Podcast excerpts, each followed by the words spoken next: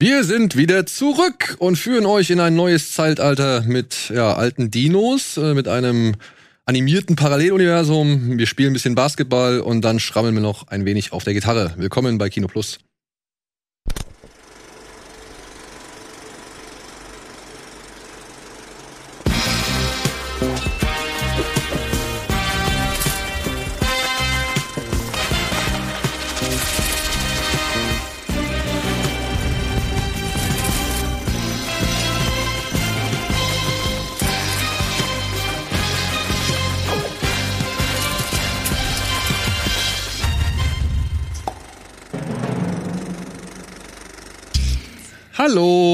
Herzlich willkommen zu einer neuen Ausgabe Kino Plus. Heute mit Antje, mit Alvin, mit Wolf, ja und mit mir. Wir sind zurück aus Amerika, Alvin und ich. Wir waren ja bei der Star Wars Celebration und deswegen gab's letzte Woche keine Ausgabe. Und ja, weil Alvin heute nicht in der Regie sitzt, gab es jetzt auch wieder dieses Intro mit dem fehlenden Stein. es tut uns leid. Ja, es liegt, ja. Auch, äh, es ist tatsächlich auch, auch mein Verdusseln, weil es war ein etwas veralteter Rundown, wo halt noch ein paar alte Assets drin waren und das ist mir dann gerade in der, im Test ein bisschen durchgeflutscht. Also Kommentare, ja, ich weiß es. Nächste Woche auch hoffentlich erstmal wieder nicht geben. Aber das der Fehler wir, findet einen Weg. Ja, der, der Fehler findet einen Weg. Auf jeden genau, Fall, ja. das ist, wird, glaube ich, heute das Credo dieser Sendung. Denn äh, wir haben über ein paar Fehler zu reden und natürlich auch über ein paar Filme und über ein paar News. Aber für, zuerst ne, wollen wir erstmal über das reden, was ihr zuletzt so gesehen habt. Du hast extra in dein Handy geguckt. Ja, weil ich momentan relativ wenig gucke, aber ich habe im Zuge der demnächst anstehenden Wiederaufführung das erste Mal das Piano gesehen von Jane, Jane Compton, der Regisseurin von äh, The Power of the Dog. Sagt man, das spricht man sich so aus? Ich, ich hätte jetzt Campion gesagt. Campion, ja, stimmt, nicht Compton, Campion, genau. Und ähm, ich weiß nicht, hat den irgendwer von euch gesehen? Äh, leider nicht, muss ich zugeben. Nee. Weil ich glaube mal vor Urzeiten angefangen, aber nie. Also wenn ich ihn gesehen habe, weiß ich davon nichts. Also ich weiß, ich weiß, dass es ähm, um die Dame geht. Holly Hunter. Holly Hunter, die mit ihrer Tochter auf diese Insel kommt oder genau. was ich, äh, auf jeden Fall von zu Hause wegzieht, um zu einem Mann zu ziehen, den sie jetzt gerade geheiratet hat und sie nimmt ihr Klavier mit. Okay, sagen wir so, das ist so zur Hälfte richtig. Okay. äh, Holly Hunter spielt eine äh, stumme Frau, die seit dem sechsten Lebensjahr nicht mehr spricht und äh, selbst sagt, sie weiß nicht warum, aber sie hat sich seit dem sechsten Lebensjahr nicht mehr dazu, entsch dazu entschlossen, nicht mehr zu sprechen. Das ist sehr spannend, weil direkt am Anfang eine, ein Voice-Over kommt, in dem sie das mit der Stimme einer Sechsjährigen sagt, weil sie kennt ja nur die Stimme, die sie noch als Sechsjährige hatte. Allein schon diese Idee nicht sehr, sehr gut, dass sie als Voice-Over keine Erwachsenenstimme genommen haben, weil sie ja selber gar nicht weiß, wie sie als Erwachsene klingt. Und ähm, sie wird quasi weggezogen nach Neuseeland, weil sie verheiratet wird. Das spielt mh, mm, irgendwie in den 50ern, Mitte des 19. Jahrhunderts, da war das wohl noch so. Und ähm, anstatt sich über Worte mitzuteilen, teilt sie sich über ihr Klavier mit. Und ähm, dann handelt der Film davon, dass sie mit ihrem verheirateten Mann, gespielt von Sam Neill übrigens, der ja später auch noch hier auftaucht, ähm, dass sie mit dem nicht connected. Also er erwartet von ihr die Dienste einer Ehefrau sozusagen, die sie aber nicht erfüllen kann. Er verzweifelt auch mehr und mehr daran, dass sie nicht sprechen will. Aber sie ähm, entwickelt Gefühle für einen anderen Mann, der dort in Neuseeland mit den ähm, Ureinwohnern so ein bisschen verbandelt ist, was ihr eigentlicher Mann sehr kritisch beäugt dann entwickelt sich da eine sehr dramatische und mit diesem Piano im Zentrum sehr symbolträchtige Dreiecks Liebesgeschichte, die sehr, sehr wuchtig ist. Ich meine, wer The Power of the Dog gesehen hat, der weiß, wie die Regisseurin erzählt, was sie für Bilder kreiert und ähm, dass sie das schafft, diese Liebesgeschichte nie melodramatisch zu erzählen, sondern in ihrer Geschichte hat auch, hat die Liebe immer einen Zweck und sei es nur irgendwie sexuelles Verlangen oder so. Also sie wird nie romantisch in ihrer Geschichte, sondern sie, sie bricht Liebe auf das Essentielle runter. Und großartig gespielt, Holly Hunter hätte ich niemals erkannt. Ich meine, der ist von 93, glaube ich. Also das sind schon ein paar Jährchen dazwischen. Ich glaube, ähm, dafür hat sie auch den Oscar bekommen.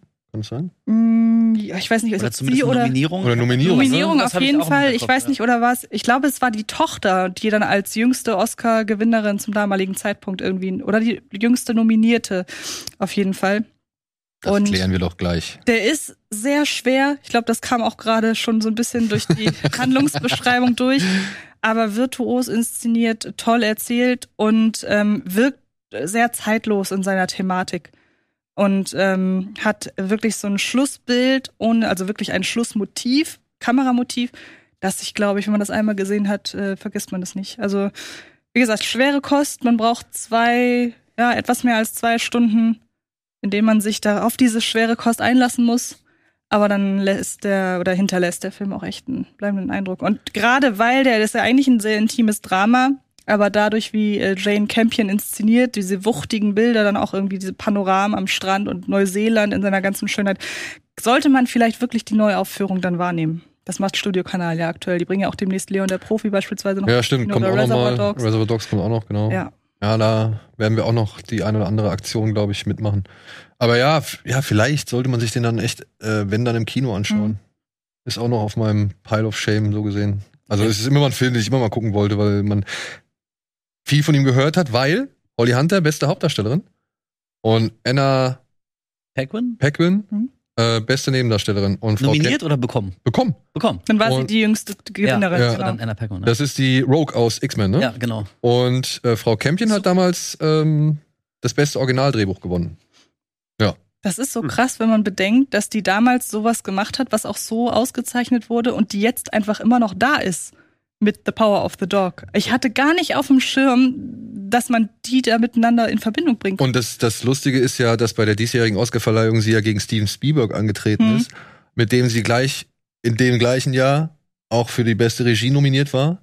Aber ich glaube, da hat Spielberg dann gewonnen ähm, für war es James Ryan oder Schindlers War Liste, das eins nicht. Schindlers Liste von der Zeit? Das könnte Schindlers Ja, Liste muss- gewesen sein, ja. ja. Schindlers Liste gewesen sein, glaube ich auch. Also genau, da hat Spielberg den Oscar gekriegt, so. äh, während sie mit ihm nominiert war und jetzt war war es andersrum, so gesehen. Ja, ja, Späte Genugtuung. genau. so dreht sich der Kreis. Ja. So, okay, das Piano, ja, ey, du hast jetzt nicht die, die Lust äh, wirklich kleiner gemacht. Ja, ne? ach also, so. Ich dachte so, ich, Nein, nein, nein, nein, nein. ich dachte, ich habe sie jetzt, ich dachte, ich habe sie jetzt gedämpft, weil ich meine, Nein, nein, nein, nein. schwer ist, aber Also, das kann man sich denken. Ich fühle mich jetzt eher so ein bisschen äh, ja, in, in, der, in der Bringschuld oder in der Hohlschuld oder irgendwie sowas, ja. so fühle ich mich sehr oft. Wolf, was ging bei dir?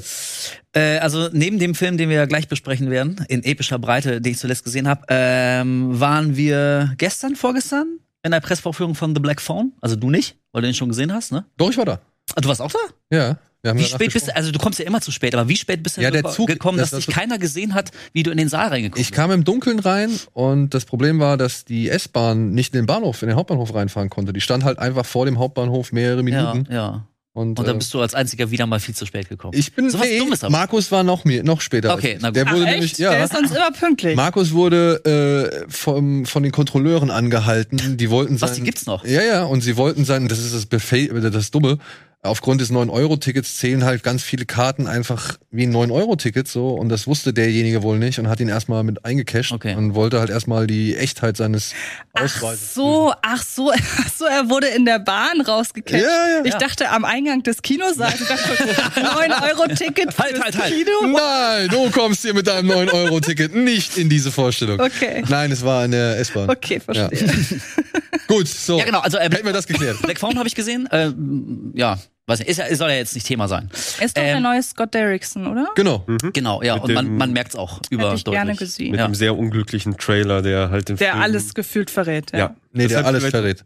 Der Du, wirklich- wirklich, hattest du ihn dir im Nachhinein angeguckt? ja, ja, der alles verrät. Okay. Ach stimmt, da hast du mich auch gewarnt, mir den Trailer nicht anzugucken, was ich auch nicht getan habe.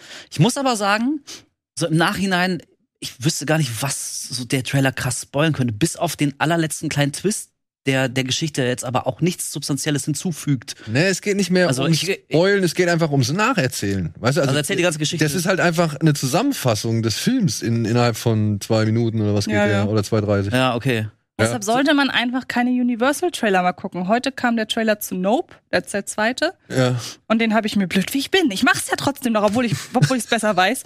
Den habe ich mir angeguckt und muss sagen, da ist ein Motiv drin. Also wenn das nicht irgendwie am Ende eine Traumsequenz ist, dass das einen in die falsche Richtung äh, äh, führt, dann ärgere ich mich da auch wieder. Weil sie, da, weil sie da auch wieder die Lösung für das Ganze offenlegen. Können wir den noch aus Tease Me rausschmeißen? Oder ihr, oder nein, oder. Der, der ist gar nicht drin. Okay. Achso, Weil weil wir ich. hatten Nope den ersten drin, der war ja gut. Ja, ne, das reicht eigentlich dann, hat, ne? genau. Nee, okay, weil sonst hätte ich einfach gesagt, wie damals bei Black Phone, hätte ich einfach an der Stelle, wo man abbrechen soll, hier einfach Schluss gesagt. Oder so, können wir auch noch mal gucken. So, Muss ich mir auch noch angucken. Und ich habe mir noch äh, im Zuge der Vorbereitung auf diesen herrlichen Abend hier heute äh, die Doku angeguckt, die auch noch auf der Liste stand, okay. ähm, über die wir dann vielleicht. Aber Black Phone, jetzt reden. nur kurz zusammengefasst, fandst du äh, okay oder naja oder? Also okay trifft's tatsächlich ganz gut. Ich fand das, also es ist ein, ein kleiner, netter, auch von der Story her recht überschaubarer Horrorfilm, ähm, also dem es, glaube ich, ganz gut tut, dass er eigentlich also eine recht simple, konstruierte Geschichte erzählt und nicht so dermaßen drüber ist wie so ein typischer James Wan-Film oder so. Ähm, man merkt aber, und das ist, glaube ich, so das große, äh, große Problem des Films, dass das auf einer Kurzgeschichte basiert. Und ähm, da dachte ich mir, wie so oft, also als Kurzfilm hätte das vielleicht auch besser funktioniert, weil der teilweise wie so aufgeblasen wird mit so übernatürlichen Elementen, die da aber eigentlich auch nichts verloren haben. Sodass ich nach 90 Minuten, nach angenehm kurzen 90 Minuten, das war auch mal schön, ja, ne? ähm, da rauskam und dachte, ja, das, das ist nett, aber ähm, mehr leider auch nicht. Mir hat so wieder großer Aha-Effekt gefehlt und ich frage mich so, wie kann man so einen Film vermarkten? Das ist irgendwie einfach nicht so das, das nächste Horror, der nächste Horror-Event-Film, wo irgendwie so tendenziell etwas Jüngere vielleicht reingehen, komm, lass mal in den, also Ja, ja. wie so ein Insidious oder so, das ist dann halt von jeder qualitativen äh, Diskussion mal abgesehen, aber das ist halt irgendwie immer so ein Ding, da gehen halt viele Leute rein, leider. Äh, und das habe ich bei The Black Phone nicht, also ich weiß ehrlich gesagt, ich, ich, ich glaube nicht, dass das ein großer Erfolg wird. Das ist so ein klassischer Film, der ist dann irgendwann mal auf Netflix oder so. Und beim, beim Stöbern kann man den sich super angucken, ist vielleicht auch nicht komplett enttäuscht, aber ins Kino würde ich dafür vielleicht nicht unbedingt jemand schicken. Ja. Ich habe man, kann eh. ja, man kann ja die jungen Leute auch mit Ethan Hawke zum Beispiel nicht ködern. Mit Ja. dem könnte man mich ködern, aber weiß nicht, wie du gerade sagst, das typische Insidious-Publikum weiß wahrscheinlich nicht mal, wer Ethan Hawke ist. Und selbst wenn man äh, wissen sollte, als etwas jüngerer Mensch, wer Ethan Hawke ist, man erkennt ihn im Film eh nicht, weil er eigentlich nahezu Ja, fast okay. den ganzen Film über so eine, äh, lustige Maskenvariation immer aufhat. Also mit Star Power kann man da tatsächlich ähm, nicht punkten. Auch hier Johnny Ransone. Ja, aber äh, Star. Wir Ja, reden hier von Star. Stars. Jeremy Davis, lange Ja. nicht mehr gesehen seit. Ja, stimmt. Aber noch mal kurz hervorheben, ich mag die beiden Kinderdarsteller. Also ich mag den, das Mädchen tatsächlich noch etwas mehr als den Jungen, weil die fand ich echt stark, was sie so gemacht hat und was, äh, wie sie halt gewisse Sachen irgendwie rübergebracht hat. Und aber auch der Junge, ähm, ich finde, der hat es schon ganz gut gemeistert, so seine, seine. Hey, schauspielerisch war das solide, auch von der Inszenierung her ähm, ist mir da jetzt nichts negativ aufgefallen. Was mir positiv aufgefallen ist, war der Soundtrack von Mark Horn. Ich mag den einfach. Der macht geile Horror-Soundtracks. Ich höre alles von dem gern. Und man merkt auch so ein bisschen den Scott Derrickson-Charme in diesen grisseligen Super 8-Sequenzen. Das ist halt original Sinister wieder. Sinister, genau, Er reicht ja. aber, also ich bin jetzt auch nicht der krasseste Fan von Sinister, aber im unmittelbaren Vergleich reicht er auch nicht an Sinister ran. Deswegen, also ich habe mich nicht geärgert, den zu gucken, ähm, aber viel mehr als so ein netter Horror-Snack zwischendurch ist es jetzt leider nicht. Ja.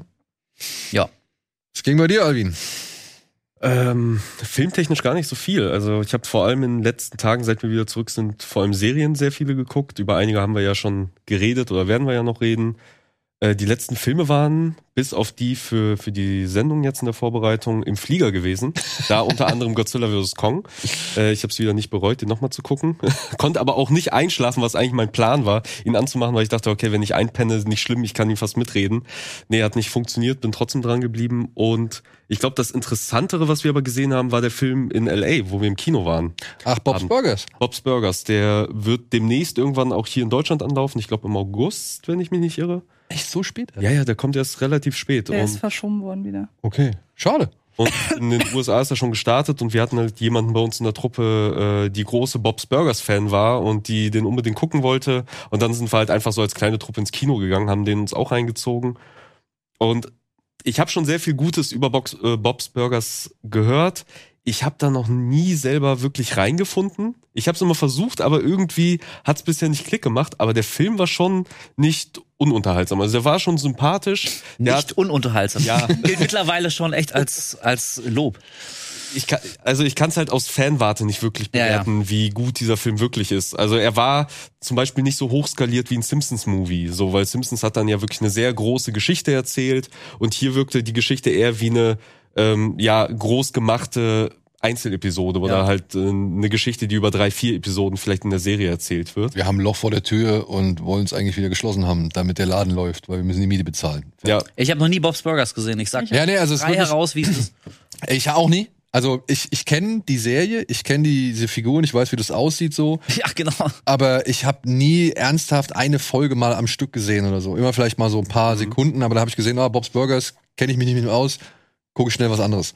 So, ja, bevor ich vielleicht noch hängen bleibe und süchtig werde. So. Ja, ja. Und äh, ich muss aber sagen, man kommt eigentlich anhand des Films ganz gut rein. Also man kriegt die Figuren relativ schnell und ich glaube auch auf den Punkt gebracht äh, in ihren Eigenheiten so gezeigt, wer da halt was ist. So die Tochter mit ihrem rosa Ohrmützchen, Hasen, Hasenmützchen so, die halt diese Hasenmütze wirklich braucht, ist wirklich fixiert drauf und äh, sobald man sie ihr wegnimmt, äh, wird's gefährlich.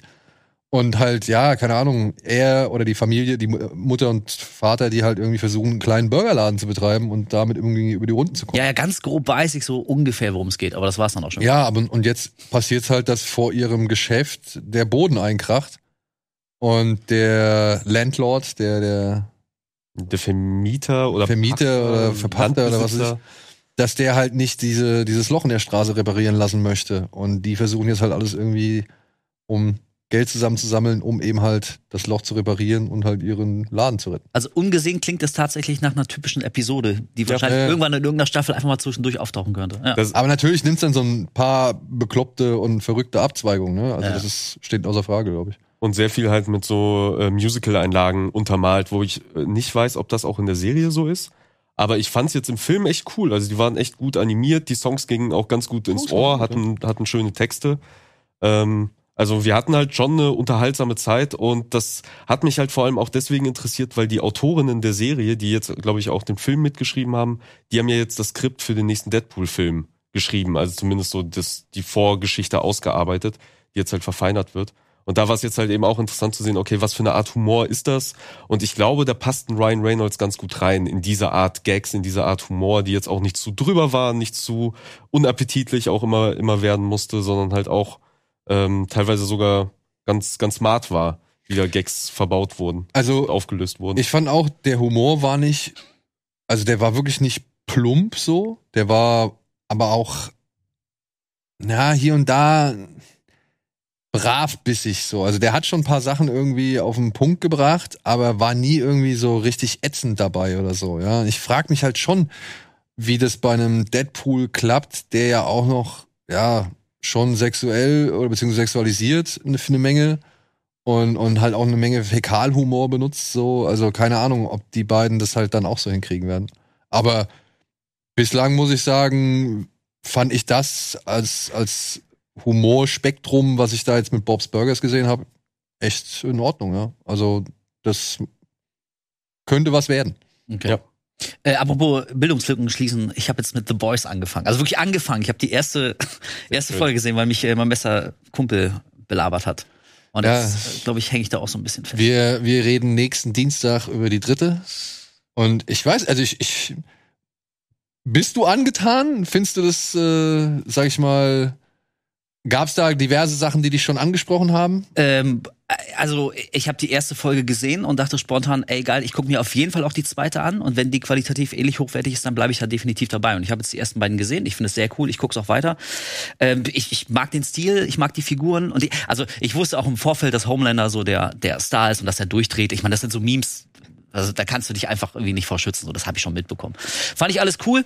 Also so ein bisschen also ich, ich hoffe, dass ich da irgendwie mein, mein eigenes Hirn abschalten kann, wenn es so weitergehen sollte. Aber also so ein bisschen hat mich zum Beispiel am Ende der zweiten Folge schon genervt, dass da eine mega Panik gemacht wird, als Homelander angedüst kommt und er hat Röntgenblick und kann uns hören und wir müssen ganz leise sein. Scheiße, er kommt jede Sekunde und dann ist er da und er benutzt überhaupt gar keine von seinen Fähigkeiten und dann wird das halt quasi noch so ein bisschen mit der Brechstange zurechtgeschrieben, dass es super knapp ist, dass Homelander in der letzten Sekunde noch von was anderem abgelenkt wird, obwohl er sich irgendwie alles mit seinem Röntgenblick angucken kann. Er müsste sofort wissen, wo Translucent ist und so ich weiß, ist für euch Homeland-Gucker ist das vor Jahren gewesen, aber für mich ist es ganz neu. Das sind so Sachen, wo ich dachte, ähm, ihr könnt mir jetzt hier nicht so einen, so einen übermenschlichen Superhelden präsentieren, der alles kann und das dann aber ähm, bequemerweise alle paar Minuten vergessen, weil wir sonst keinen Plot hätten und der alles sofort lösen kann.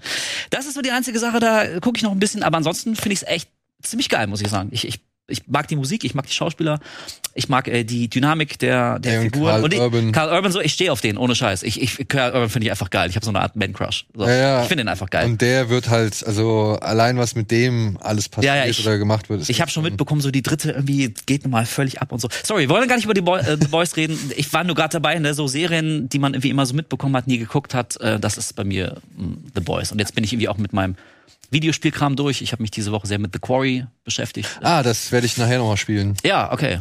Viel Spaß. äh, nee, nee, nee, es hat, es hat, egal, wird jetzt, äh, genau, und äh, das habe ich jetzt abgefrühstückt, das heißt, ich kann mich jetzt übers Wochenende, kann ich mich ein bisschen The Boys widmen und Oh ja. das noch weiter gucken. Und hab Also doch, ein schönes Wochenende. Das, Ja, ja. da hast du ein paar gute Szenen vor ich glaube, ich dir. werde doch alles andere absagen, so, ach nee, komm.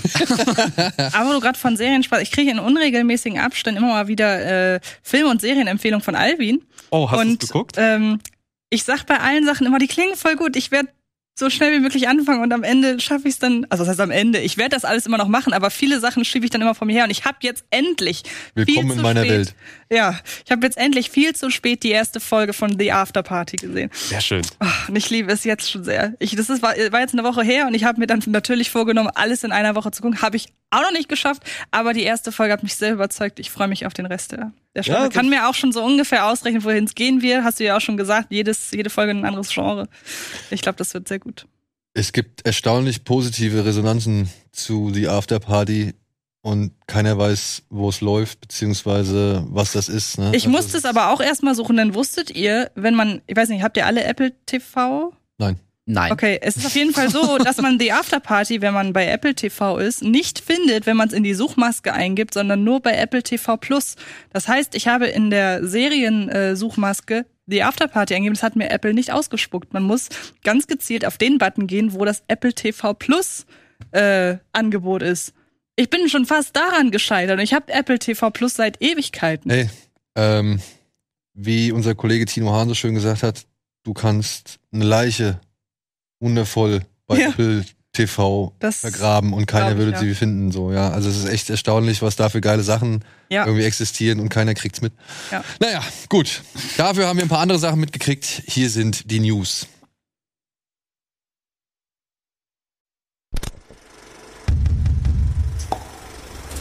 Kommt ein Clown wieder zurück? Todd Phillips kündigt Joker 2 an. Eine Menge Holz.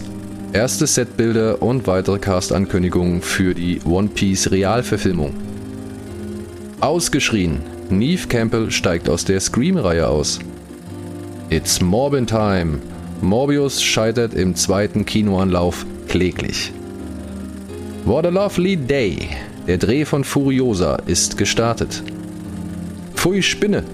Christopher Landon dreht ein Arachnophobia Remake.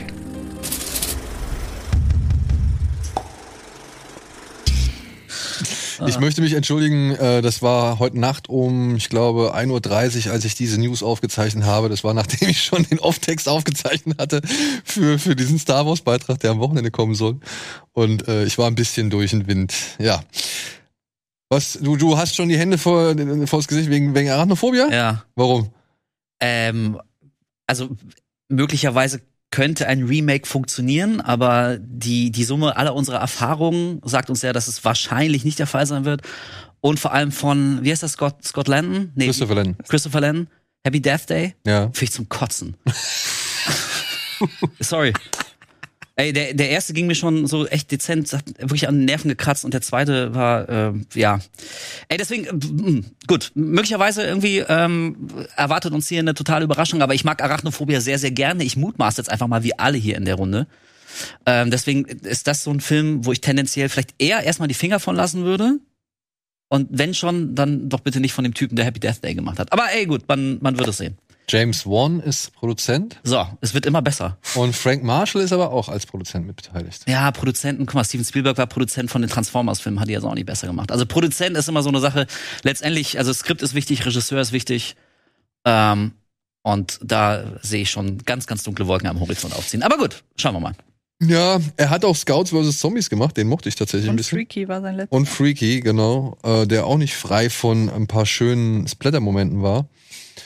Ähm, ja, ich befürchte halt, dass das, was der Film irgendwie halbwegs gut hingekriegt hat, nämlich eine Menge an Spinnen zu inszenieren, die halt irgendwie glaubwürdig rüberkommen, dass das halt vor allem jetzt hier wieder digital Ja, aufgegriffen wird. Und, Es müssen jetzt äh, noch mehr sein. und ich könnte mir vorstellen, dass man da wieder so ein bisschen eine so, eine so eine Übermotivierung hat, sich gewissen Spinnen anzunehmen und die dann vielleicht auch noch mal extra zu gestalten oder irgendwelchen Aktionen noch zuzuschreiben, die die wahrscheinlich gar nicht können. Und Die haben dann eine coole Alpha-Spinne. ja, ich, ich also es, es, Ey, und, und äh, äh, was den Film auch so schön macht, weshalb man den heute immer noch so gut gucken kann, ähm, also zum einen diese, diese perfekte Balance aus, aus Grusel oder meinetwegen auch Ekel, wenn man an äh, Spinnenangst leidet und tatsächlich aber wie auch Komik und einer gewissen Leichtfüßigkeit. Und ähm, mir gefällt bis heute, dass der dabei aber nicht so kreischig überdreht ist. Und da sehe ich unseren Freund Lan äh, London, Landon, London. Len, Warum will ich immer London sagen? Weiß ich nicht. Ähm, also äh, der, der, der ja Sohn dann- von Michael. Ja, okay. Der packt, der nennt er Michael Lenn. Äh, der packt ja manchmal irgendwie echt so, so die, die, die, die, die ganz große Bürste aus und probiert so alles auf die Leinwand zu kehren, was er vermeintlich wie lustig findet. Und dann wird es wie sehr schnell anstrengend und, und über, überkandidelt und sehr kreischig. Und ich finde, dafür ist dieser Film einfach absolut nicht das Vehikel. So, äh, aber deswegen, wie gesagt, wir schauen einfach mal. Kennst du Arachnophobie? Ja, ähm, ich bin nur, ich weiß nicht, mich kriegen Filme mit über, also mit Monstern so einfach nicht so richtig. Das ist, und ich habe auch überhaupt keine Spinnphobie. Ne? Nee. Also die finde ich schon, also die finde ich schon mm, unbehaglich, aber ich setze halt zu Hause auch Spinnen mit der Hand raus. Also ich habe da Spinnen kriegen mich nicht. Na gut. Du, kennst du den Film? Nee, noch nicht. Also ich glaube, ich habe ihn noch nie wirklich gesehen, aber ich habe jetzt auf jeden Fall ein gewisses Interesse dran. Ich der ist wirklich grad, ernsthaft, richtig, bis heute hab. ist er ernsthaft wirklich richtig gut. Der hat Ja. wenig, also mir fällt wenig ein, was an diesem Film nicht rundum gelungen ist. Echt, der Plus funktioniert immer noch so. John Goodman als Kammerjäger. Hammer. Da klingelt was. Naja, und Warlock halt. Ja, Also, Warlock, ja, ja. Ja. Also, Und Jeff Daniels, ich meine, den sehen wir alle gerne. Also wirklich. Ja, ohne Scheiß, ich, ich mag den Typen einfach. Gibt es den aktuell irgendwo auf irgendeinem der Streaming-Services, Amazon oder, oder Netflix? soll ich jetzt mal schnell, wer, wer streamt ist, irgendwie aufrufen oder Just Watch oder welche es dann auch Auf jeden Fall ist, hat, hat der Film eines der coolsten äh, Horror-Filmplakate. Ja, das, ja, das ist doch dieses mit vor dem Mond, mit Ja, ja, Genau, genau, eine Spinne. Ja. Das, das mag ich sehr. Das Ja. wäre auch eins, das ich mir in die Wohnung hängen würde, glaube ich. Hat Stil, ja, definitiv. also ich, ich könnte mir vorstellen, dass es auch eher so ein bisschen der lustige ähm, An Ansatz wird, so der, der, oder der, der, der harm, äh, brutal, harmlos, unterhaltsam, wenn du verstehst, was ich meine. Brutal, harmlos, unterhaltsam. genau das möchte ich auf einem Plakat lesen.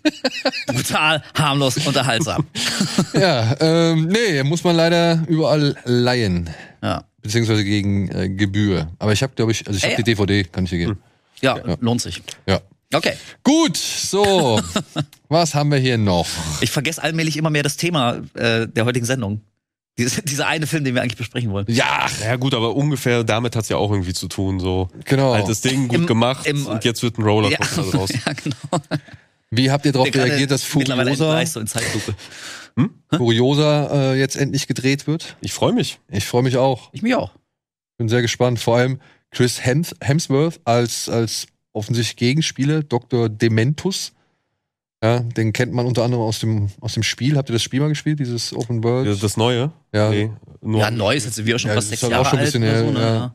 Ja, das war wieder dieses Open World Ding. Genau, Ja, genau. ich habe mal reingeguckt und dann, also wer hat heutzutage noch Zeit für diese ganzen Open World Dinger? Deswegen habe ich es nicht wirklich gespielt. Ja, ich habe das, äh, warum habe ich das gespielt? In, in, in, ich glaube, weil ich das, weil ich so ein bisschen was erwartet habe, wie dieses Herr der Ringe-Spiel, ähm, ähm, Shadow of Mordor, Mhm. ähm, weil es irgendwie auch von denselben Machern war Ja, oder es so. kommt zumindest auch beides von Warner Games. Ja, Vielleicht waren das und irgendwie hatte ich so ein bisschen so, oh ja, komm, guckst du mal rein, hast eh Bock immer auf Mad Max so. Also ich finde, ich mag das Mad Max-Universum, wenn man es jetzt so nennen mag. Und äh, ich fand es, also das war so eins dieser leicht wegzuknuspernden Open World. Hast du das komplett durchgespielt? Ich glaube, ich habe es komplett, also bis, also die Story auf jeden Fall komplett, aber nicht alle irgendwie Herausforderungen oder so. Aber weil das halt eins dieser Open World Spiele ist, die man halt auch wirklich dann irgendwann mal nach einer bestimmten Zeit echt fertig hat so oder Ja. äh, geschafft haben könnte, nicht wie andere prominente Spiele gerade, so Ja, ja. die halt kein Ende finden, sondern hier weiß ich, ah ja, hier spiele ich so Ja. 20 Stunden, dann habe ich also mein Ding durch und äh, da war Dr. D oder Dr. Dementus tatsächlich auch immer ein Thema. Ach, der kam gewesen. da schon vor, oder? Der kam da schon vor, ja. Und ähm, ja, es soll, wie gesagt, um Furiosa gehen, ähm, gespielt von Enya, Enya Taylor-Joy. Joy, ja. Und ich bin gespannt. Ich bin gespannt. Vor allem, der Mann ist alt, ne? Der ist, äh, ich weiß nicht, Der hat jetzt gerade seinen, seinen neuen Film da gezeigt, der auch wieder ambitioniert aussieht und, und viel, viel, also viel Aufwand wahrscheinlich erfordert hat, so, ey, keine Ahnung, jetzt ist er wieder in der Wüste, will wieder Endzeit machen und muss eigentlich ja wieder so sensationelle Action-Szenen irgendwie abliefern. Ja, ja, klar. Sonst ist doch jeder enttäuscht, oder nicht? Ja, ich finde sowieso, also wie wir alle liebe ich Mad Max Fury Road so und die Zutaten vor und hinter der Kamera für Furiosa sind ja auch gut. Aber trotzdem will ich so ein bisschen den Ball flach halten, was ein Hype angeht, weil der Grund, weshalb alle Mad Max Fury Road so lieben, das ist ja diese reduzierte Story und die komplette Konzentration auf diese Action. Und ich weiß nicht, ob am Ende man nicht doch enttäuscht ist, wenn Furiosa das nicht eins zu eins nochmal macht. Weil das wäre so. Nee, das, eins zu ich- eins? Oh. Mm, Ja, also ich weiß, du kannst nicht schon wieder eine Story erzählen, den die Leute von A nach B und dann wieder von B nach A fahren. Das kannst du nicht nochmal machen.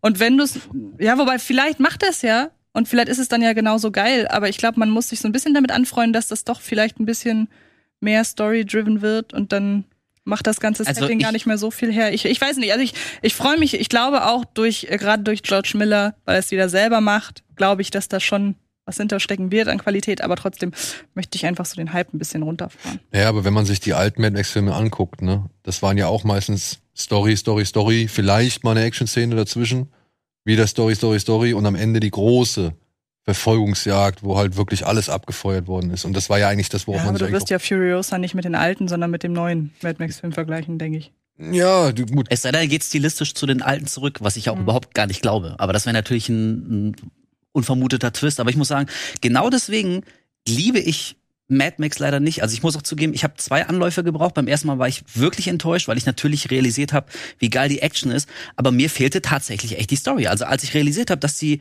über eine Stunde zu dem einen Punkt fahren und dann die, die letzten 45 Minuten einfach wieder zurück und das ist der ganze Film.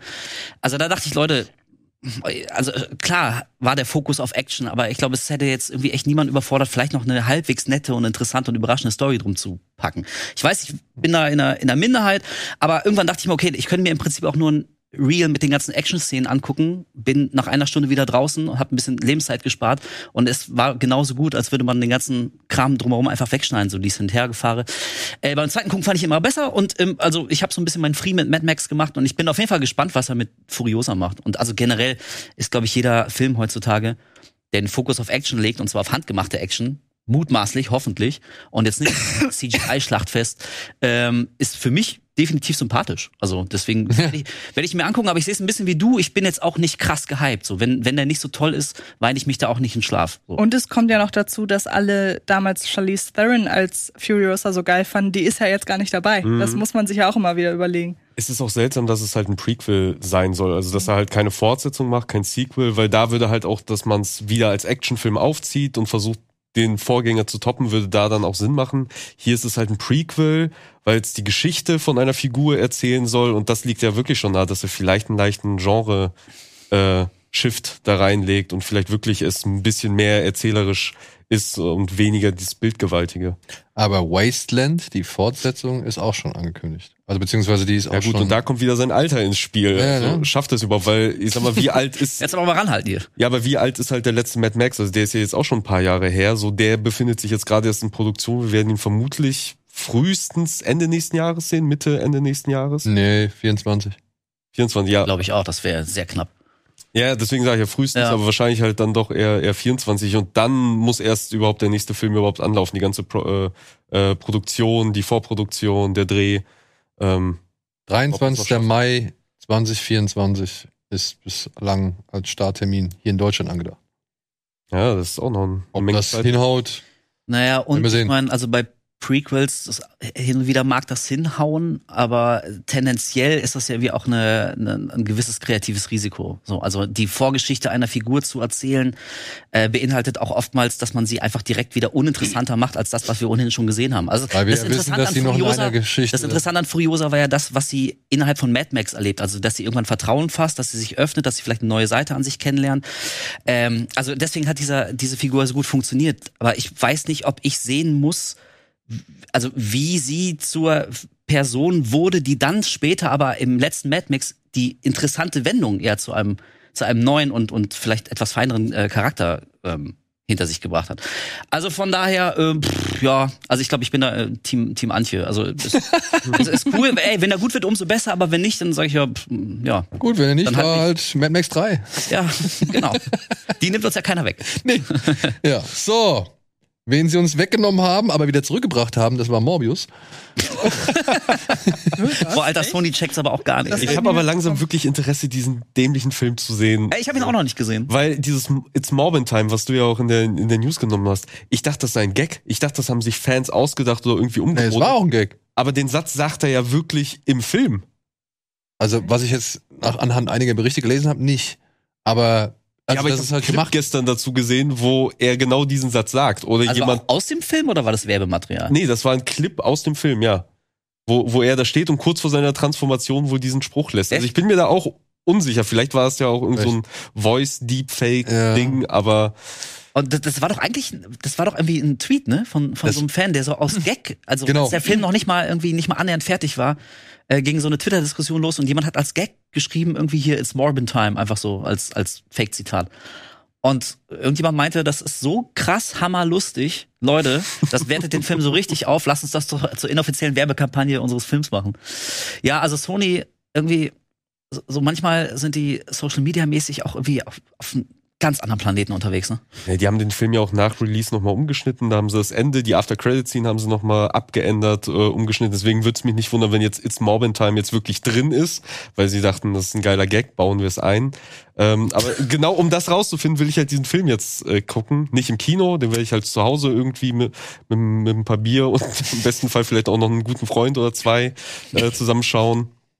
Aber es ist schon faszinierend, weil es gibt ja auch den ganzen Film mittlerweile als GIF im Internet. Jemand hat aus dem kompletten Film in seiner kompletten Länge hat ihn als GIF äh, umgewandelt. Und das habe ich schon auf Twitter gesehen und ich habe, glaube ich, fünf Minuten dieses GIF mir angeguckt, bis ich irgendwann realisiert habe, Das ist der das Film. scheint wirklich der komplette Film zu sein. In Mit einer all- Minute, ne? Hm? In einer Minute, glaube ich. Das gibt's auch noch, den Super Cut in einer, den komplette Film in eine Minute zusammengepresst.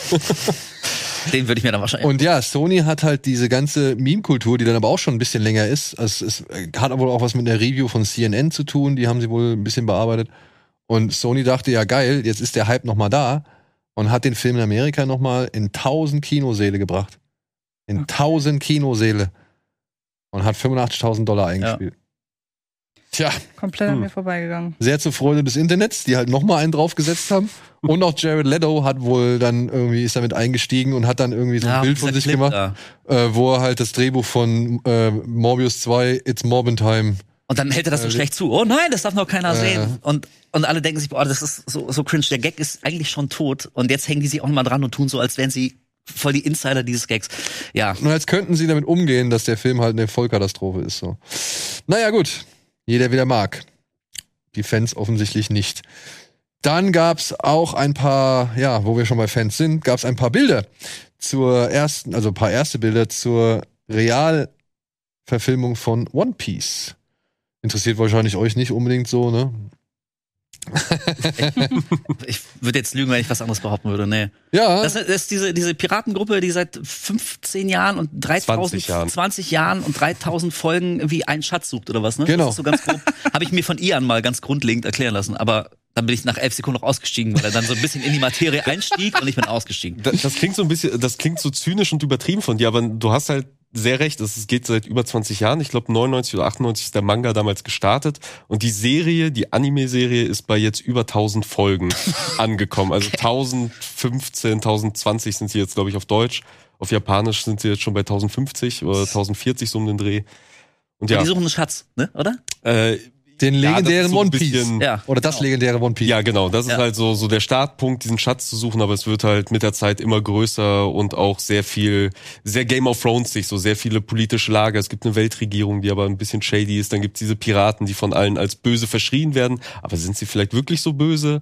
Äh, und das wird halt alles äh, in Frage gestellt. Und aktuell ist es halt wirklich, es steht vor einem großen großen globalen Konflikt in der Serie. Also es ist gerade sehr, sehr spannend und sehr aufregend, halt diese Serie zu verfolgen, weil es äh, in der Vorlage im Manga gerade auf das große Finale zusteuert, das letzte Drittel, die letzte Abschlusssaga wird jetzt, äh, wurde jetzt angekündigt. Der Macher hat gleichzeitig einen Urlaub angekündigt, was er bisher erst ein einziges Mal in 20 Jahren getan hat, mal vier Wochen frei nehmen. Das macht er jetzt wieder.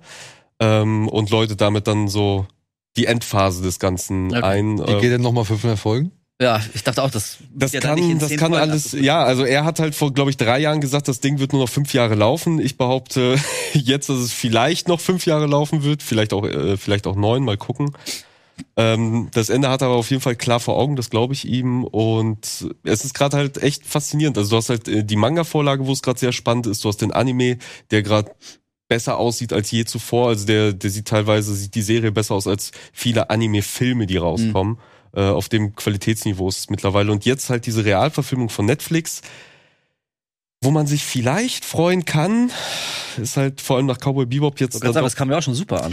ja, ist eine große Zitterpartie, aber was halt natürlich, äh, auf der anderen Seite haben sie jetzt Cowboy Bebop die Erfahrung gemacht und lernen hoffentlich daraus, weil hier sind sie halt noch wirklich in der Produktion, äh, sind gerade in Afrika am Drehen, bauen halt diese Sets aus Holz, diese riesigen absurden Schiffe aus der, aus der Manga-Vorlage werden halt als echte Sets aus Holz da gebaut, äh, wie, man, wie man hier sieht. Ähm, und es sieht zumindest auf den ersten Blick so aus, dass sich die Leute da wirklich, die dahinter sind, mit der Materie auseinandergesetzt haben, hoffentlich verstanden haben, was der Kernpunkt dieser Serie ist, die Kernaussage dieser Serie, die Essenz davon, um das halt eben äh, umsetzen zu können, weil dass es Änderungen geben muss, dass eingekürzt werden muss, das ist Ja, halt ja, klar. Also ich selbst bin mittlerweile auf dem Level, dass ich sage, ich würde mich freuen über One Piece irgendwie als Filmserie, wo diese ganzen Arcs einfach auf irgendwie zwei, drei Stunden eingekürzt werden, weil du kannst von niemandem verlangen, dass er sich 900 Folgen Serie anguckt, um da reinzukommen. Also ich habe es getan, äh, vor, vor einiger Zeit mir mal wirklich alle Folgen nochmal noch mal nachgeholt und mich auf den neuesten Stand gebracht. Aber das ist eine Menge Holz und man muss da Ja, schon klar. Bock drauf haben. Ich frage mich eher, ich meine, okay, die Kulissen finde ich auch, also den, den Aufwand, den die da betreiben, ich habe mir den Clip auch angeguckt, das ist schon, ist schon amtlich. Aber ich glaube, auch da ist jetzt ein bisschen, ich weiß nicht, ob das nicht vielleicht auch Perlen vor die Säue ist, weil der Typ hat doch Gummiarme, oder? Oder beziehungsweise ist doch ein Gummimensch, der Ja. Ruffy, oder wie er heißt, das Mhm. Ruffy. Und ich glaube, es kommt eher auf sowas an. Also ich hoffe, die kriegen es halt da, also die kriegen halt das hin, was Cowboy Bebop halt meiner Ansicht nach am stärksten hat schleifen lassen. Das waren nämlich die Action- oder Kampfsequenzen.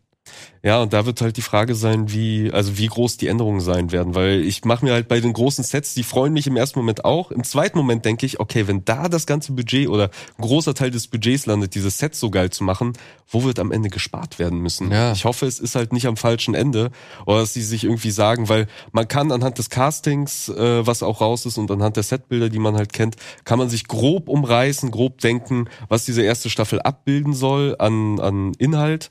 Und wenn sie da dann sagen, okay, das sind halt keine fünf, sechs Inseln, die die Leute bereisen, sondern wir packen alles auf eine Insel und alles spielt auf dieser einen Insel und ganz am Ende kriegen sie das Schiff und fahren aufs Meer hinaus, hm, könnte halt auch ganz böse in die, äh, in die Hose gehen. Naja, aber am Ende können sie eh nur verlieren. Also Ja, bei so einer, bei so einer Vorlage, was, Ey, ich also, würde mir aber wünschen, dass sie halt mal gewinnen. So, es wird halt, äh, ich habe mir da gestern noch so ein großes Essay zu angeguckt, dass es halt langsam Zeit wird, jetzt wo halt auch Video, Videospielverfilmung es langsam auf die Kette kriegen, oder zumindest halt in Serienform mit Arcane ja wirklich mal schaffen, äh, was, was mit Substanz abzuliefern, so was halt ohne, auch ohne die Vorlage wunderbar funktioniert und, und einen Eindruck hinterlässt und das Medium mal weiterbringt, dass halt Animes und jetzt vor allem nach Comic-Verfilmung und dem großen Erfolg der Comic-Verfilmung, dass jetzt auch mal äh, Anime- und Manga-Verfilmung das auch mal hinkriegen könnten, wenn man die Sache halt richtig angeht.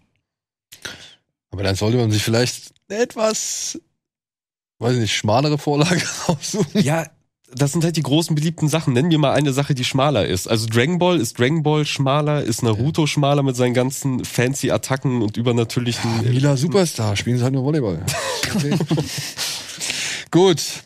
Naja, wir uns überraschen. Ich, ich blick dem Ganzen noch positiv entgegen, Ja, weil ich halt auch nicht so viel Herzblut da ranhänge. So. Der erste Trailer und die Charakterkostüme, das wird dann, glaube ich, den Ausschlag geben. Ich sag mal, das Casting, hier sehen wir das Main-Casting, das hat die Leute schon größtenteils sehr erfreut. Also äh, die machen da, glaube ich, wirklich auch einen ganz guten, äh, hatten da ein ganz gutes Händchen für äh, die passenden Leute halt rauszusuchen. Es sind vor allem sehr viele frische Gesichter, aber jetzt auch ähm, rein optisch von den Vorlagen kommen die halt ganz gut hin und scheinen auch diesen, diesen Esprit zu verstreuen. Ja, der, der Hauptdarsteller, der ähm, Inak äh, äh, Godoy, der ist echt ein sehr sympathischer junger Mann. Man hat ihn, glaube ich, noch nirgendwo wirklich gesehen, aber so diese kleinen Clips und Social Media Videos, die er dann halt irgendwie auch darum verbreitet, da wirkt er auf jeden Fall sehr flippig und passend zur Rolle, so ein bisschen aufgekratzt, so sehr jung, sehr energiegeladen.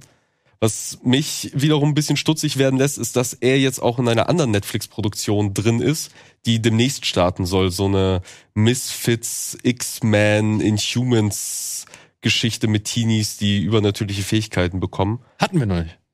Äh, ja, könnte man glauben, wenn man die letzten Jahre Serien verpasst hat. Äh, und da ist er halt auch mit drin und ja, ich hoffe, das hat ihm jetzt nicht die Zeit beschnitten, an dem Projekt ordentlich arbeiten zu können. Lassen wir uns überraschen. Lassen wir uns überraschen. Aber hier, wo du es gerade schon gesagt hast, am falschen Ende sparen, das haben wohl dann auch die Macher von Scream 6. Denn ähm, die werden jetzt nicht mehr mit, ja, Neve oder Nev? Ich glaube, sie heißt Nev. Nev Campbell. Ich würde Neve sagen.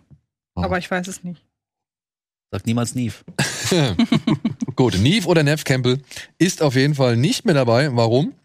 Naja, weil sie sagt, dass äh, sie für ihre Karriere oder in ihrer Karriere sehr lange arbeiten musste, damit äh, sie mal einen finanziellen Stellenwert erreicht, der halt äh, auch gleichberechtigt ist eben mit, mit anderen männlichen Kollegen oder so. Und ähm, sie hat jetzt bei Teil 6 das Gefühl gehabt, dass das nicht richtig gewertschätzt wurde, was sie für diese Serie bedeutet und was sie halt für die Serie bereits getan hat. Und ist jetzt einfach ausgestiegen. Woraufhin das Drehbuch wohl jetzt auch noch umgeschrieben werden muss weil ihre Rolle wohl doch ein bisschen größer angelegt war als gedacht. Und weißt du was? Ich kann mir, wie die meisten Leute, Scream ohne Nev Campbell eigentlich nicht vorstellen.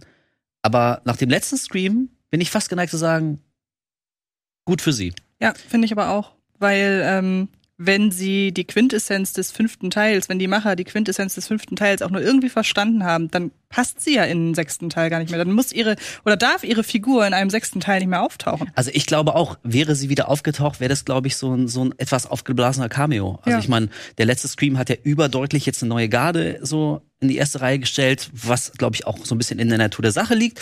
Ähm, also ich fand die neuen Figuren absolut ätzend. Ich habe null Interesse, irgendwas mit denen zu sehen. Also da hätte ich, das ist mal so ein Fall, da bin ich echt konservativ, da hätte ich mich wirklich gefreut, nochmal irgendwie die alten Hasen zu begleiten auf ihren letzten großen gemeinsamen Abenteuern. Ähm, ja, und je nach, also nachdem man den letzten Scream gesehen hat, denke ich auch, also wäre sie aufgetaucht, dann wäre das irgendwie, glaube ich, so eine Randnotiz, vielleicht einmal kurz am Anfang und am Ende. Oder sie wäre nach den ersten zehn Minuten schon gestorben, damit wir das Kapitel endlich mal abhaken können und uns auf die neuen frischen Gesichter konzentrieren können. Von daher ähm, ist mein Bauchgefühl so, da geht dem Film, glaube ich, jetzt nicht so wahnsinnig viel verloren. Sie hätte sich vielleicht ein bisschen verheizt. Und ähm, also ich finde es eigentlich, eigentlich ganz schön, dass die, die Kreativmacher im Hintergrund jetzt gezwungen sind, irgendwie die, diese Neff Campbell-Geschichte abzuschließen, ohne sie nochmal zu zeigen. Ähm, also das sehe ich als eine Art kreative Herausforderung, was möglicherweise mit das Interessanteste am nächsten Stream sein wird. Denn sonst, also wenn es in der Richtung weitergeht, sehe ich da nicht so wahnsinnig viel, was, was mich an den alten Filmen begeistert hat. Ich finde den Grund leider sehr bedauerlich, dass sie das aus dem Grund gehen ja. muss. Weil ich hatte das noch gar nicht mitbekommen, die Begründung, sondern es ist ja erst durch die Medien gegangen, sie ist halt einfach nicht mehr da im Teil 6. Und dann habe ich halt schon, mein erster Impuls war, oh, ist das Skript für Teil 6 doch so schlecht? Und dann dachte ich, Moment mal, aber vielleicht hat sie ja verstanden, dass sie im sechsten nicht mehr auftauchen sollte, weil sonst führt man ja gewisse Dinge aus Teil 5 irgendwie so ad absurdum. Und das jetzt zu hören, finde ich schade, weil ähm, ich mag Teil 5 ja sehr und äh, es sind ja auch die gleichen Leute und ich finde, die haben drehbuchmäßig das auch, den, den Geist der Reihe sehr verinnerlicht. Dann werden sie ja vielleicht schon irgendwie einen Grund gehabt haben, sie reinzunehmen, egal in welcher Form. Auf jeden Fall jetzt die Begründung ist, glaube ich, so die, die ätzendste und die blödeste, weil die überhaupt ja nichts mit Kreativität zu tun hat, sondern einfach nur mit Geld und dann auch noch auf so eine unangenehme Weise. Also das ist irgendwie, das ist jetzt, das ist total niederschmetternd, diese Begründung gerade. Ich hatte mir irgendwie eine schönere erhofft. Also eine schlimmere kann ich mir eigentlich nicht vorstellen. Aber ich finde, das ist für mich ein Zeichen, also wenn du einer gestandenen Schauspielerin, dem Gesicht dieser Franchise, Nev Campbell, wenn du der zu wenig Kohle ja. bietest, also die werden ja nicht aus, aus einer Sektlaune heraus irgendeine zu geringe Summe aufgeschrieben haben, sondern das ist ja ein taktischer Move. Also das sind ja, das sind ja Leute, die genau deren Job ist es ja, auf solche Zahlen zu kommen. Die vergleichen, die analysieren und so. Und also ich, da möchte ich fast ähm, fast glauben, dass das irgendwie ein bewusstes Risiko war, dass sie eingegangen sind. Äh, im Wissen oder, oder fast sogar in der Sicherheit, dass sie das auf keinen Fall annehmen wird. Das ist denen aber egal, weil die einfach mittlerweile eine neue Geschichte erzählen. Also ich glaube, für den nächsten Scream ist Nev Campbell offenbar nicht so wichtig, sonst hätten sie ihr ein bisschen mehr Kohle angeboten. Ich meine, also wirklich, wie gesagt, gestandene Schauspielerin, aber die ist jetzt auch nicht der größte Superstar des Planeten. Also ich kann mir nicht vorstellen, dass das Budget für eine Nev Campbell im nächsten Scream irgendeine Bank gesprengt hätte. Von daher glaube ich wirklich, das war, das war ganz bewusst geknausert und sie haben schon damit gerechnet, dass sie das äh, nicht annehmen wird. Jetzt tun alle ganz betroffen, schade, wir wurden uns nicht einig, aber jetzt können die einfach ihr Ding weitermachen und, und sie ist einfach raus. Und jetzt geht's halt irgendwie mit, mit neuen, extrem uninteressanten Figuren weiter. Ja. Und wir kennen ja nun nur diese nur, nur das, was jetzt halt an die Öffentlichkeit gekommen ist. Wir kennen die genauen Summen nicht und eben auch die genaue Länge des Auftritts nicht. Also auf ja. jeden Fall sollen äh, Schauspielerinnen das Geld für sich einfordern, dass sie sich als wert erachten. Das ist ja auch was, was MeToo und so weiter sehr äh, in den Vordergrund gerückt hat in den letzten Jahren. Andererseits gibt es immer noch die Schwelle, in der es dann ähm, wie heißt das, äh, äh, unverhältnismäßig und, und äh, gierig wird. Und wir wissen nicht, wie Neve Campbell tickt. Also auch Frauen sind nicht davor gefeit, dann vielleicht ein bisschen zu hoch zu pokern. Wenn du nämlich eben sagst, vielleicht war ihr Auftritt irgendwie fünf Minuten lang und das, was sie sich als Gehaltsvorstellung vorgestellt hat, war einfach utopisch, kann ja auch immer noch sein. Also wir kennen ja jetzt nun beide Seiten nicht. Wir kennen keine Summen und gar nichts. Ja, aber ja, Falls es aber zutrifft, was du gesagt hast, wäre der Move zu sagen, okay, wir halten es jetzt mal bewusst klein, weil das unserer Ansicht nach gerechtfertigt ist für die Zeit, die sie im Film zu sehen ist, wäre es halt auch nicht fein. Sagen wir mal so. Nee, ich glaube, da gab es irgendwo mal in irgendwie so einem Power-Meeting, über das um Gottes Willen kein Protokoll jemals nach außen dringen darf, wird irgendjemand gesagt haben, Leute, ja, okay, aber brauchen wir Neff Campbell wirklich? Da hat irgendjemand gesagt, bist du bekloppt? Natürlich, das, das ist Sidney Prescott, das ist das Gesicht von Scream. Ja, aber guck mal, brauchen wir sie wirklich? Aber und irgendwann ist jemand auf die, auf die Idee gekommen, ey, vielleicht brauchen wir sie nicht. Also bieten wir ein bisschen zu viel, zu wenig Kohle an. Das wird die natürlich nicht annehmen, die ist ja nicht bescheuert. Und dann sagen wir, oh ja, das ist uns aber leid, mehr Culpa, hm, ja, wir probieren es mal anders. Geil, lass mal unser Stream-Ding machen. Und so, und dann müssen sich mit dieser Schauspielerin einfach nicht mehr behängen und, und ihrem Marktwert. Ich, also das ist meine Vermutung. Und wenn die beiden äh, Macher vielleicht von vornherein gesagt haben, das, was du nämlich gerade gesagt hast, wer sie wahrscheinlich hätte dabei haben wollen, allein damit man ihren Namen aufs Plakat packen kann, das wird ja das Studio gewesen sein, das sich in der Regel nur bedingt um die kreativen Inhalte schert. Also finde ich das tatsächlich gar nicht so unabwegig. Vielleicht wussten, vielleicht wissen die, wie gesagt, ich gehe stark davon aus, dass sie die Aussagen von Teil 5 verinnerlicht haben, dass sie eben wussten, wir brauchen Neve Campbell nicht mehr. Und so kriegen wir sie auch vor dem Studio äh, irgendwie äh, halbwegs glaubhaft aus dem Projekt raus. Das ist eigentlich eine geile Taktik, wenn Ey, man so überlegt. Ja, aber also was auch immer der Grund sein mag, aber es ist trotzdem, und ich teile gerade so ein bisschen deine, deine Betroffenheit, es ist trotzdem schade, also das, ich muss wirklich sagen, Scream ist eine meiner Lieblings-Horror-Serien, weil das ist mal eine Franchise ist, die habe ich wirklich vom ersten Film bis heute mitbekommen und habe dann nicht irgendwie Filme aus den 80ern zehn Jahre später nachgeholt. Also ich bin wirklich mit Scream, bin ich irgendwie weiter gewachsen wie die Serie. Und ich finde es extrem schade, äh, dass noch ein Scream Film kommt, ob das qualitativ geil wird oder nicht, aber erstmal ist ja schön, dass es die Serie noch gibt und dass sie noch Leben hat.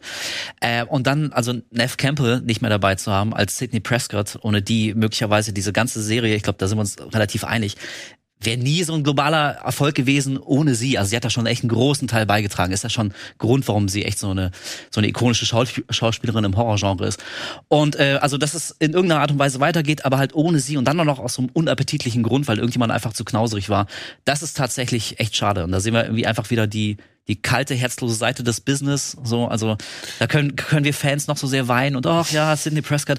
Am Ende des Tages geht es irgendwie einfach um Kohle. So, wenn man Kohle sparen kann, und, und das Risiko geringer, geringer ist, wenn wir, wenn wir bei ihr ein bisschen sparen, zur Not fliegt sie halt raus, egal, wir machen unseren Scream trotzdem, dann finde ich das tatsächlich sehr traurig, ja. Courtney Cox ist ja immerhin noch dabei. Aber warten wir da auch mal ab, ne?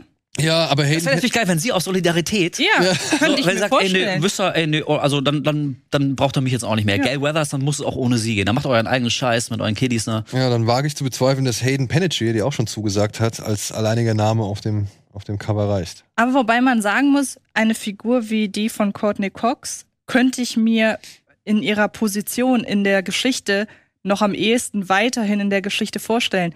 Weil sie ist ja auch Teil aller bisherigen Filme, aber sie ist ja als Journalistin auch so ein bisschen eine Betrachterin, die das weiterhin verfolgen könnte, diesen ganzen Fall. Inwiefern jetzt Neve Campbell, wenn sie selber nicht mehr persönlich in die Morde involviert ist, inwiefern die die Story noch glaubhaft begleiten soll, weiß ich nicht. Da sehe ich in, Neve, äh, in ähm, Courtney Cox Figur eher eine Sinnhaftigkeit, sie beizubehalten. Aber sie ist doch eh Mutter. Warum sollte ja. sie sich jetzt schon wieder ja, auf eben, irgendeinen genau, Kampf mit einem ja. Serienkiller einlassen? So. so. langsam wird es ein bisschen auffällig. Ja, ja. Ist, so alle paar Jahre. so, komm, jetzt schnell noch die eine letzte News äh, zu Ende gebracht. Ja, Todd Phillips hat ähm, überraschend auf Twitter, überraschend weiß ich nicht, und auf Instagram Bilder geteilt von einem Drehbuch zu einem neuen Joker-Film. Arbeitstitel Folie à deux. Die zweite Folie. Ja, was wohl von einer, ähm, oder das steht wohl für einen Wahnsinn, der von einer Person auf eine andere Person überspringt. Und das muss nicht mal irgendwie bedeuten, dass diese andere Person, die dann auch wahnsinnig wird, vorher schon irgendwelche Tendenzen dazu hatte, wahnsinnig zu sein mhm. oder irgendwie gestört zu sein, sondern das kann einfach überspringen. Wie ein psychologischer Zombie-Virus. Ja. Und es scheint aber auch nur um zwei Personen in diesem Fall zu gehen, weil es halt Dö heißt und nicht plausible oder sowas. Kann man sich ja schon denken, welche, welche Richtung es gehen könnte. Ja, also es, es wird ja hier und da spekuliert, dass Harley Quinn damit irgendwie gemeint wäre. Ist halt am naheliegendsten. Ja. Aber ja, Aber?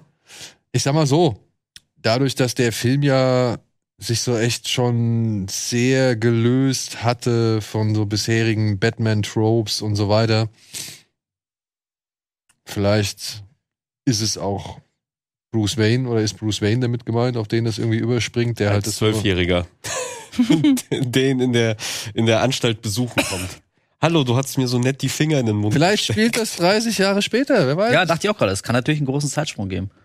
Ja, also, also ich bin jetzt nicht ganz so tief drin in dieser ganzen Comic Materie, so ich bin äh, ich ja, bin casual, ich bin filthy casual, aber ich, ich wollte darauf hinaus, ey, für mich persönlich, es muss jetzt nicht auf Biegen und Brechen schon wieder irgendein DC Superstar eingeführt werden. Also, wenn sollte es um Harley Quinn gehen und die wird irgendwie sinnig eingeführt und also ich vermute mal, das würde dann auch in eine radikal andere Richtung gehen als mit Margot Robbie. Ja.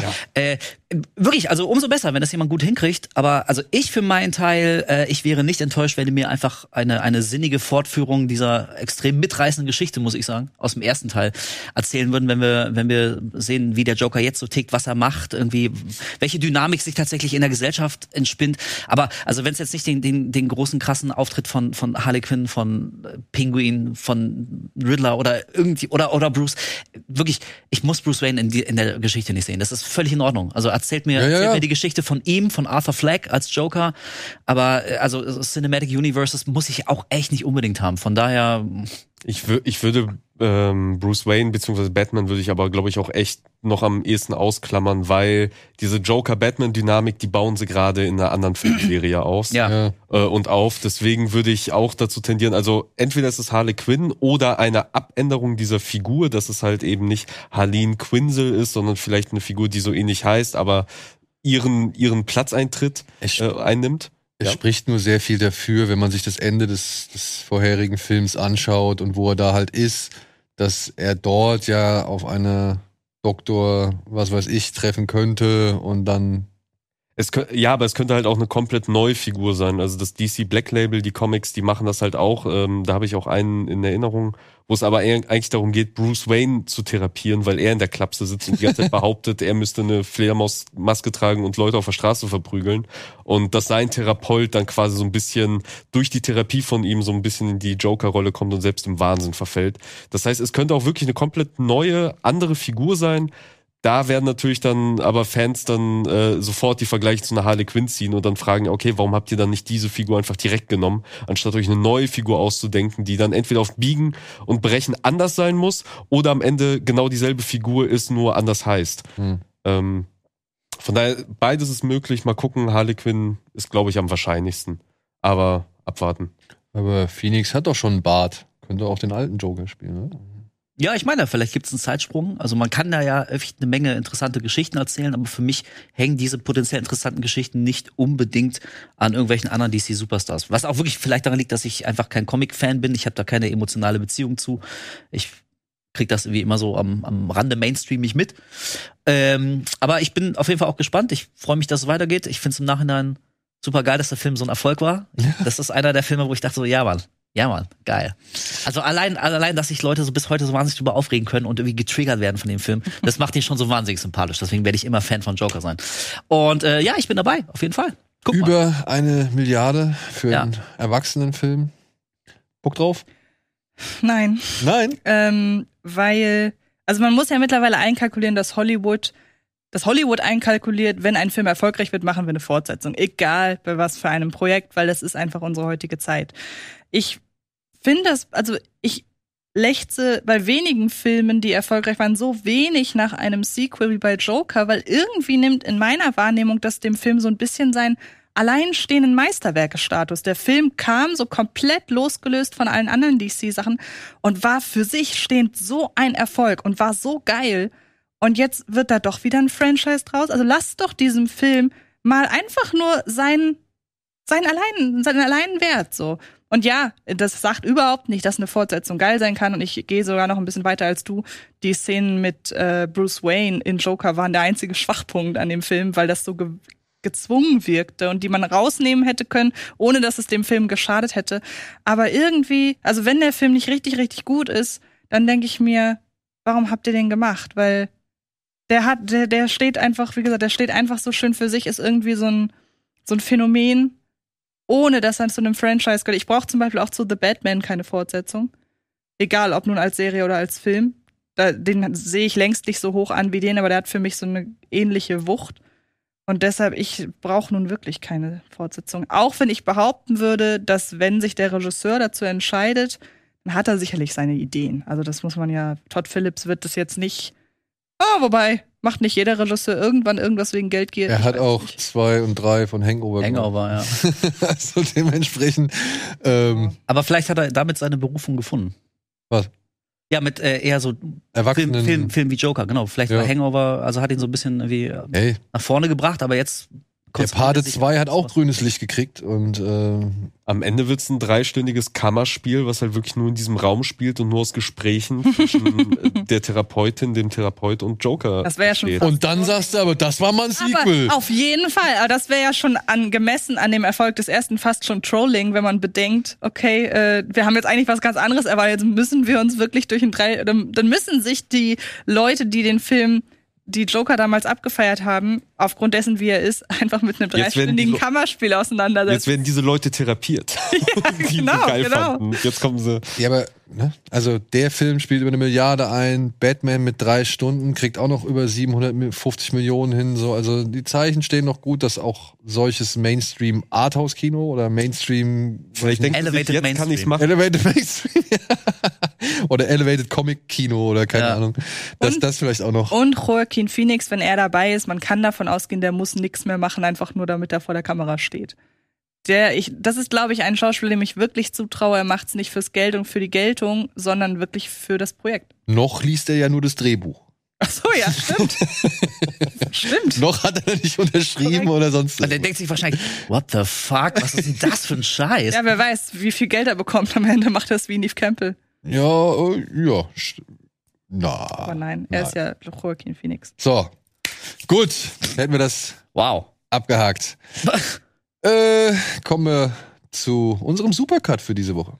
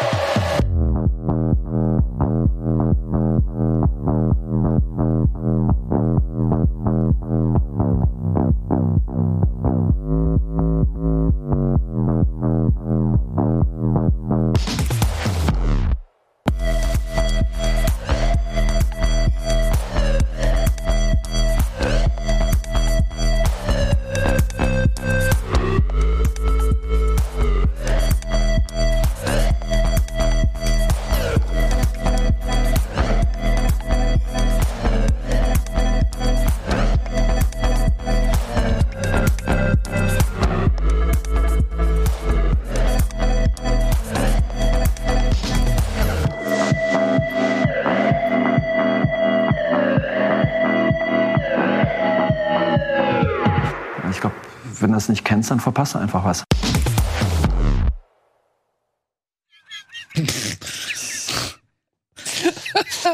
Sehr gut. Sehr gut. Ich freue mich schon drauf. So, womit fangen wir an? Ich glaube, mit dem, was äh, am wenigsten hergibt. Das sind nämlich die Streaming-Tipps für diese Woche. Ja, haben wir nicht so viele. Äh, ja, ich habe jetzt noch mal hier manchmal, äh, niemals selten, manchmal immer. Der ist jetzt auf Prime Video erhältlich als kleine Erinnerung, dass das ein schönes, nee, schönes ist das falsche Wort, dass das ein ähm, eindringliches, eindringliches, intensiv. ja, intensiv weiß ich jetzt nicht, aber auf jeden Fall ein nicht wirklich kalt lassendes, wenn man sich darauf einlassen kann, äh, Drama ist, über ein Abtrabungsdrama über eine junge Frau namens Autumn, die halt unfreiwillig schwanger geworden ist, versucht das Kind abzutreiben, in ihrer Heimatstadt geht's nicht. Also deswegen reist sie mit ihrer Cousine nach New York, weil dort ist das für junge Frauen deutlich problemloser, obwohl es ein sehr, sehr ja, nüchternes System ist, in dem sie da aufgefangen wird. Und ja, kein leichter Stoff, aber auf jeden Fall sehenswert, meiner Ansicht nach. Dann habe ich nochmal Beckenrand Sheriff mit dazu genommen, weil das ist ein Neustart und irgendwie habe ich Bock drauf. ja, ich glaube, wenn man aufgeschlossen ist den Eberhofer Sachen zum Beispiel gegenüber, ich glaube, dann ist es echt in Ordnung. Also ich mag aus, ja. und ich habe mich im Nachhinein gefragt, warum denn der Kosmos Freibad bislang eigentlich nicht so richtig. Na Moment, es gab die Bademeister. Also es gibt jetzt demnächst diesen Freibad von Doris Dörri. Und irgendwie der ist halt so harmlos deutsch. Ja. Aber jetzt nicht in der schlechtesten Form. Also, wie gesagt, ich mag irgendwie diesen, diesen Freibadkosmos, weil wer ab und an mal im Freibad war als Kind, der weiß, das ist so eine ganz eigene Welt irgendwie gefühlt. Wenn Milan Peschel eine gute Rolle bekommt, ist der auch okay. Ich fand ihn, ich fand ihn nett. Also ja. wirklich nicht mehr als nett, aber nett. Das ist ja auch schon was. Herr Rosenmüller, äh, der Regisseur, meinte, er hatte vor, eine bajuwarische Louis de Finesse äh, Komödie zu drehen. Ja. Und das mit einem, er ist aber nicht aus Bayern, sondern er ist, er kommt ja, er ist zugezogen, ne, der Bademeister, um den es geht. Mhm. Also Milan Peschel. Da geht's halt um Bademeister, der versucht, sein Schwimmbad vor fiesen Bauspekulanten zu retten. Oder beziehungsweise fiesen Bauunternehmen. Ja. Ich hab Bock drauf. Und dann gibt es seit gestern auf Netflix eine neue Happy Medicine Produktion äh, mit Adam Sandler in der Hauptrolle namens Hustle. Und das ist der ungewöhnlichste Happy Madison Film, den ich, glaube ich, seit langem gesehen habe. Es geht hier um einen ja, Talent-Scout, äh, gespielt von Adam Sandler, der halt für äh, die Philadelphia 76ers, den Verein, mhm. durch die Gegend reist und Talente sucht und aber auch nicht so wirklich glücklich ist mit seinem Job, äh, der ihn vor allem eher träge und ja, vor allem dick macht weil er halt ständig irgendwelches Fastfood-Essen ins Hotel bestellt oder aus irgendwelchen Minibars lebt. Und der findet bei einer seiner Touren ein, ja, ein Juwel, einen ungeschliffenen Diamanten in Spanien. Einen jungen Mann namens Bo Cruz und den nimmt er halt dann auf eigene Rechnung mit nach Amerika, um den halt in die NBA zu bringen. Ungefähr das ist die Geschichte. Und das ist ein Film, der in Teilen so vorhersehbar ist wie, keine Ahnung. Jeder andere Sportfilm. Ja, ja. wie so ein typisches Sportdrama. Äh, hier, was war das mit Ben Affleck? The Way Back hieß er, glaube ich, ne? Mit dem, der sowieso sehr viel gemeinsam hat, muss ich sagen. Ja, ja. Also wer also den mochte, glaube ich, findet auch an Hustle gefallen. Ja, auch was so die Verbindung zu dem Schauspieler angeht. Ne? Also man hat ja bei No, äh, bei no Way Home nicht No Way Out, No Way Home. No Way Out ist sehr, auch ein sehr guter Film. Aber bei No Way Home hatte man ja so ein bisschen das Gefühl, da war, oder das war ja auch so, dass Ben Affleck da seine eigene Karriere, seinen eigenen, seinen, seinen eigenen Weg als Alkoholiker auch verarbeitet. Genau. Und ähm, so ein bisschen Überschneidungen zwischen der Figur von Adam Sandler und dessen Karriere gibt's ja auch hier. Also da gibt's schon so Ähnlichkeiten, finde ich. Ja, weil er hier ja nicht der, der aufopfernde Trainer ist, der jetzt mhm. das junge Talent entdeckt hat, sondern es ist ja auch eine Menge Frust auch in ihm angestaut, weil er. Als Ex-Basketballer, der nicht mehr spielen kann. Genau, ganz andere Träume und vor allem hat er ja auch ein gewisses Ziel, das Ziel halt Trainer zu werden, endlich die Mannschaft auch wirklich coachen zu können und nicht nur halt überall rumzureisen und halt äh, so Talentscout zu sein. Und das wird ihm halt am Anfang dann doch äh, verwehrt und was ihn dann wiederum auch antreibt, ist allen zu beweisen, indem er sagt, das ist ein Talent, ich werde ihn jetzt formen, ich werde ihn jetzt coachen und der wird noch ein ganz großer und ich zeige es euch halt eben allen. Zeitgleich versucht er natürlich dann aber auch mit der Zeit, als er den Jungen besser kennenlernt, auch ihm eine Perspektive zu geben und eine Chance zu geben äh, auf Erfolg. Was am Ende halt, finde ich, in einer sehr schönen Szene dann so, so aufgelöst wird. Wo dann halt eben gezeigt wird, dass es dann doch auch irgendwo um beide Figuren ging und nicht nur um die eine und deren Karriere und deren Perspektive. Ja. Und alle Basketballer, die sowohl aktiv wie inaktiv dargestellt werden, sind halt alles echte Basketballer. Ich war erstaunt, wie viel, wie viele Leute der da wirklich rangeholt hat aus der NBA. Auch sehr schöne Credits, wo das dann alles einmal gezeigt wird Ja. äh, und der Film auch quasi ein bisschen noch fortgesetzt wird in den Credits. Also überraschend. Also fand ich gut. Hat mir gefallen. Ja, hat mich Hast ein bisschen gesehen, ne? Äh, nee, ich habe auch null Interesse, den zu gucken. Also wirklich nicht, nicht weil ich glaube, dass er schlecht ist, aber das ist irgendwie äh, vom, vom Thema her und wenn ich einfach abwäge, was ich stattdessen gucken könnte, wie The Boys, dann äh, wird's eng für Hustle. Also Ja, ja. äh, es, es, auf meinem Radar ist der quasi gerade nicht existent. Also Aber hast du schon mal irgendwann irgendeinen Sportfilm gesehen, dann muss man den eigentlich sowieso na, nicht. ich habe schon einige Sportfilme gesehen. Ja, dann muss man den eigentlich sowieso nicht. Er folgt schon sehr Ja. geradlinig den gängigen Sportfilm. Ja, Konvention. also nach dem, was ihr beschrieben habt, klingt das für mich wie, wie so ein, ein leicht konsumierbarer Genau. Watch, wenn du auf diese Art von Film stehst. Ähm, und also ist prioritär bei mir, kann ich schon gar nicht mehr sehen, so weit hinten ist das Ding. Deswegen. ja, äh, nee, deswegen habe ich da einfach nichts zu, sagen. Aber Ja. großer Fan von Szenenmontagen.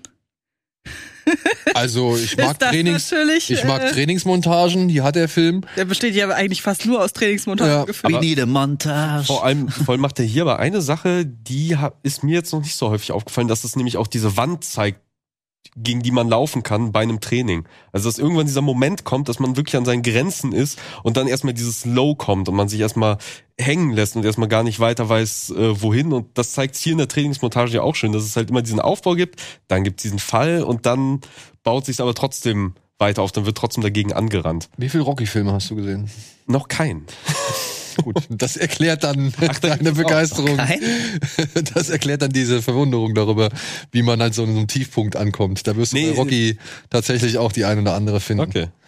Ähm, und ich fand aber ganz geil, ich bin ja jetzt nicht äh, der große Basketball-Experte oder sowas, aber ich fand's ganz cool, dass gewisse Moves halt auch immer wieder gegengeschnitten worden sind mit erstaunten Gesichtern, beziehungsweise mit irgendwelchen Leuten, die machen, wow! Und das war für mich halt aber auch mal Anzeichen zu sagen, ja geil, das war eine gute Aktion. Oder beziehungsweise dann habe ich verstanden, okay, das war schon was Besonderes, was der Typ da gemacht hat. Und darüber hinaus schaffen sie es aber irgendwie gerade hier in Form von, oh, ich hoffe, ich spreche den Namen aus, Juanjo, Juanjo, Joe oder Juancho, Hernan Gomez, der halt wirklich NBA-Basketballer ist, also dieses Talent, was er da entdeckt. Ey, der springt halt schon da teilweise sehr, sehr hoch und schafft es halt den Leuten, den Ball da irgendwie aus der Hand zu kloppen. So. Und ähm, Respekt. Also wirklich, ähm, mir hat er gefallen als Basketball-Laie.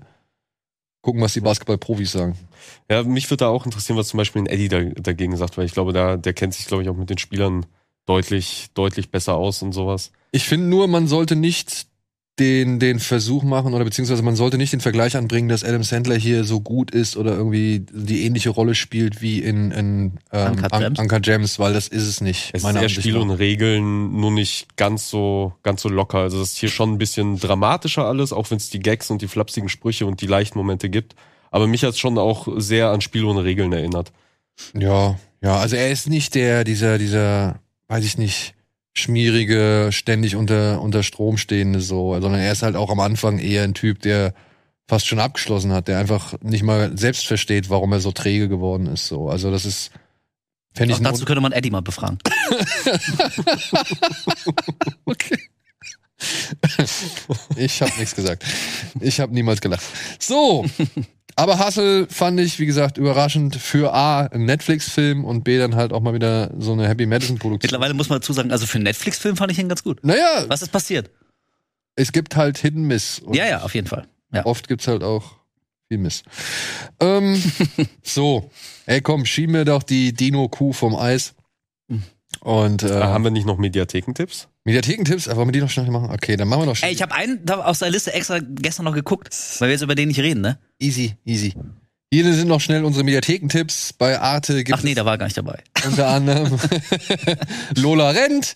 Finde ich, äh, kann man sich immer mal anschauen, um auch zu verstehen, wie damals in den 90ern ein junges deutsches Kino. Ach komm, der ist immer noch gut. Der ist auch gut. Ja. Aber das Ding ist Er war ja, ein Produkt seiner Zeit. es ist ein Produkt seiner Zeit und wenn man das heute sieht, wird man wahrscheinlich denken, dass das sollte schnell damals sein. Ja. Also, also man hat ja, wenn man das, wenn man als Fan das heute sieht und so, so, ich habe letztens habe ich noch mal Crank irgendwie den ersten Den gesehen. Ja. Und dann dachte ich mir, boah, das fanden wir damals richtig. Das war Highspeed. Ja, das war Highspeed Adrenalin. Ja. So und inzwischen kennst du so viele andere Filme, Ja, wo ja. du halt sagst, ja okay, die sind aber noch ein Das ist ein bisschen dröge hier, Craig. Und ich würde glauben, dass wenn man jetzt äh, Lola Rent nicht in den 90er Jahren gesehen hat, sondern jetzt erst schaut, dass man sich halt schon ein bisschen ja schmunzelnd irgendwie ja, ja, ja. Darüber auslässt, dass es vielleicht doch nicht Ja, so auch der ganze Aufhänger, so ein kleinen Ganove äh, vergisst eine Aldi-Tüte mit Bargeld in der U-Bahn. So, würdest du heute, so eine Geschichte würdest du heute einfach nicht mehr so erzählen. Aber äh, also nach, ja, ich mag ihn auch noch sehr tatsächlich. Ja. Ja. Kann man sich immer wieder angucken, alle paar Jahre mal zwischendurch. Ebenfalls in der Arte Mediathek ist ein Film, den wir auch schon mal öfter vorgestellt haben. Er heißt Oh Beautiful Night, ist ein deutsches Regiedebüt, was meiner Ansicht nach echt ein bisschen Aufmerksamkeit verdient. Es geht um einen jungen Mann, der schwer Angst vor dem Tod hat, aber dann eben genau mit dem Tod durch die Nacht reist und dabei unter anderem sich verliebt, russisch Roulette spielt und noch einen Paradiesvogel befreit. Also fand ich ein äh, Ein bisschen das siebte Siegel mäßig. So Ungefähr sowas. gegen den Tod und so. Un- Ungefähr sowas, ja. Also ey, ist so eine, so eine, so eine kleine Milieustudie zum einen, wie gesagt, surreales Erlebnis zum anderen und für ein Regiedebüt meiner Ansicht nach sehr erwähnens- und beachtenswert. Dann ein Film, ähm, ja, der ist vielleicht eher für unsere Arthouse-Freunde interessant, Drei Tage in Quiberon. Habt ihr den mal gesehen? Mhm. Ähm, da geht's um, ja, Romy Schneider, die drei Tage in so einem Badeort namens Quiberon verbringt und dort zum ersten Mal wieder ein Interview für deutsche Presse, für die deutsche Presse gibt. Und dort halt auch sehr persönliche Sachen gefragt wird. Und ja, das ist so eine Momentaufnahme im Mhm. Leben von Romy Schneider, die aber meiner Ansicht nach sehr toll gespielt wird für Marie Bäumer. Und auch der Film in seiner Schwarz-Weiß-Bebilderung, finde ich, macht ästhetisch auch ein bisschen was her. Und es war interessant zu sehen einfach, äh, an welchem Zeitpunkt Romy Schneider da war und was sie so gesagt hat und wie das halt alles, sage ich mal, auch Rückschlüsse, sage ich mal, noch findet auf eben heutige Zeiten und wie man heute unter anderem mit Stars und, und gefallenen Stars und umstrittenen Stars umgeht und so weiter und so fort. Also, Und ich sehe, Denis Lavant spielt mit. ja, Das wäre schon ein Grund, mir den anzugucken. süße. Mr. Merde. Gibt's jetzt in der ARD mit. Ja. Ich wundere mich gerade so ein bisschen, dass ich seinen Namen auf dem Plakat nicht sehe. Aber doch, ich habe einfach wahnsinnig schlechte Robert Augen. Charlie Gwislik? Hübner. Also, ja. Okay. Äh, nein, weil er spielt ja den Journalisten, der sie interviewt. Und das ist halt ein extrem reduzierter Film, besteht wie eben unser äh, Gedankenspiel mit dem Joker, mit der Joker-Vorsetzung, spielt halt wirklich nur fast in diesem einen Raum und dann besteht der ganze Film nur aus diesem Gespräch. Aber das, was Marie Bäumer in ihrer Rolle eben erzählt, das ist so greifbar ohne das. Und das finde ich so angenehm an dem Film. Andere Leute hätten den Film so inszeniert, dass sie erzählt und man sieht dann das, was sie erzählt. Entweder in Rückblenden oder halt dann äh, irgendwie so parallel. Und der Film verlässt sich komplett auf das, was Marie Bäumer in ihrer Intensität sagt.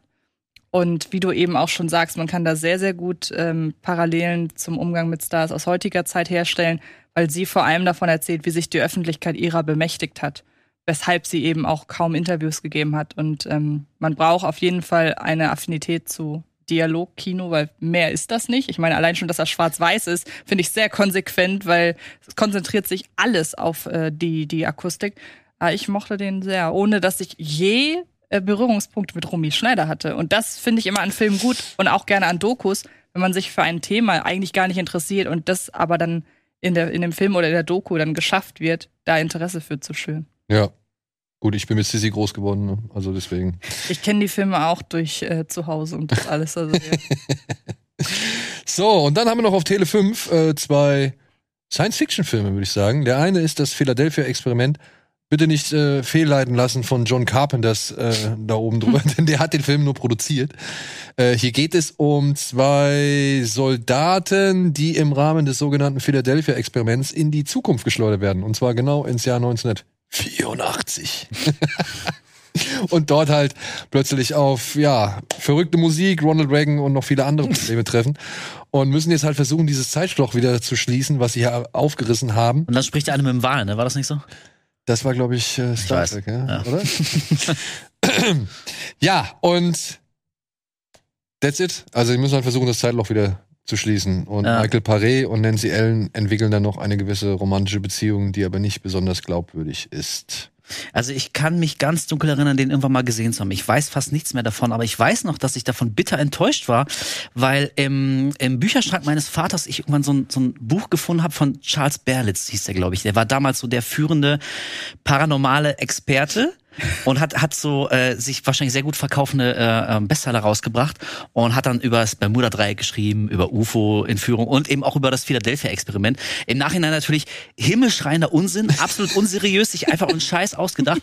Aber als ich das Buch gelesen habe, diesen vermeintlichen echten Tatsachenbericht, was damals passiert ist, dass dieses eine Schiff quasi, es ging ja beim Philadelphia Experiment nicht um um Zukunftsreisen, sondern ein Schiff wurde dematerialisiert und ist dann irgendwo anders wieder aufgetaucht. Und als das Schiff sich dann wieder zusammengesetzt hat am eigentlichen Ort, waren so die Matrosen, waren so quasi in der Schiffswand so mit drin und wie bei die Fliege haben sich ihre Materien verschmolzen und so.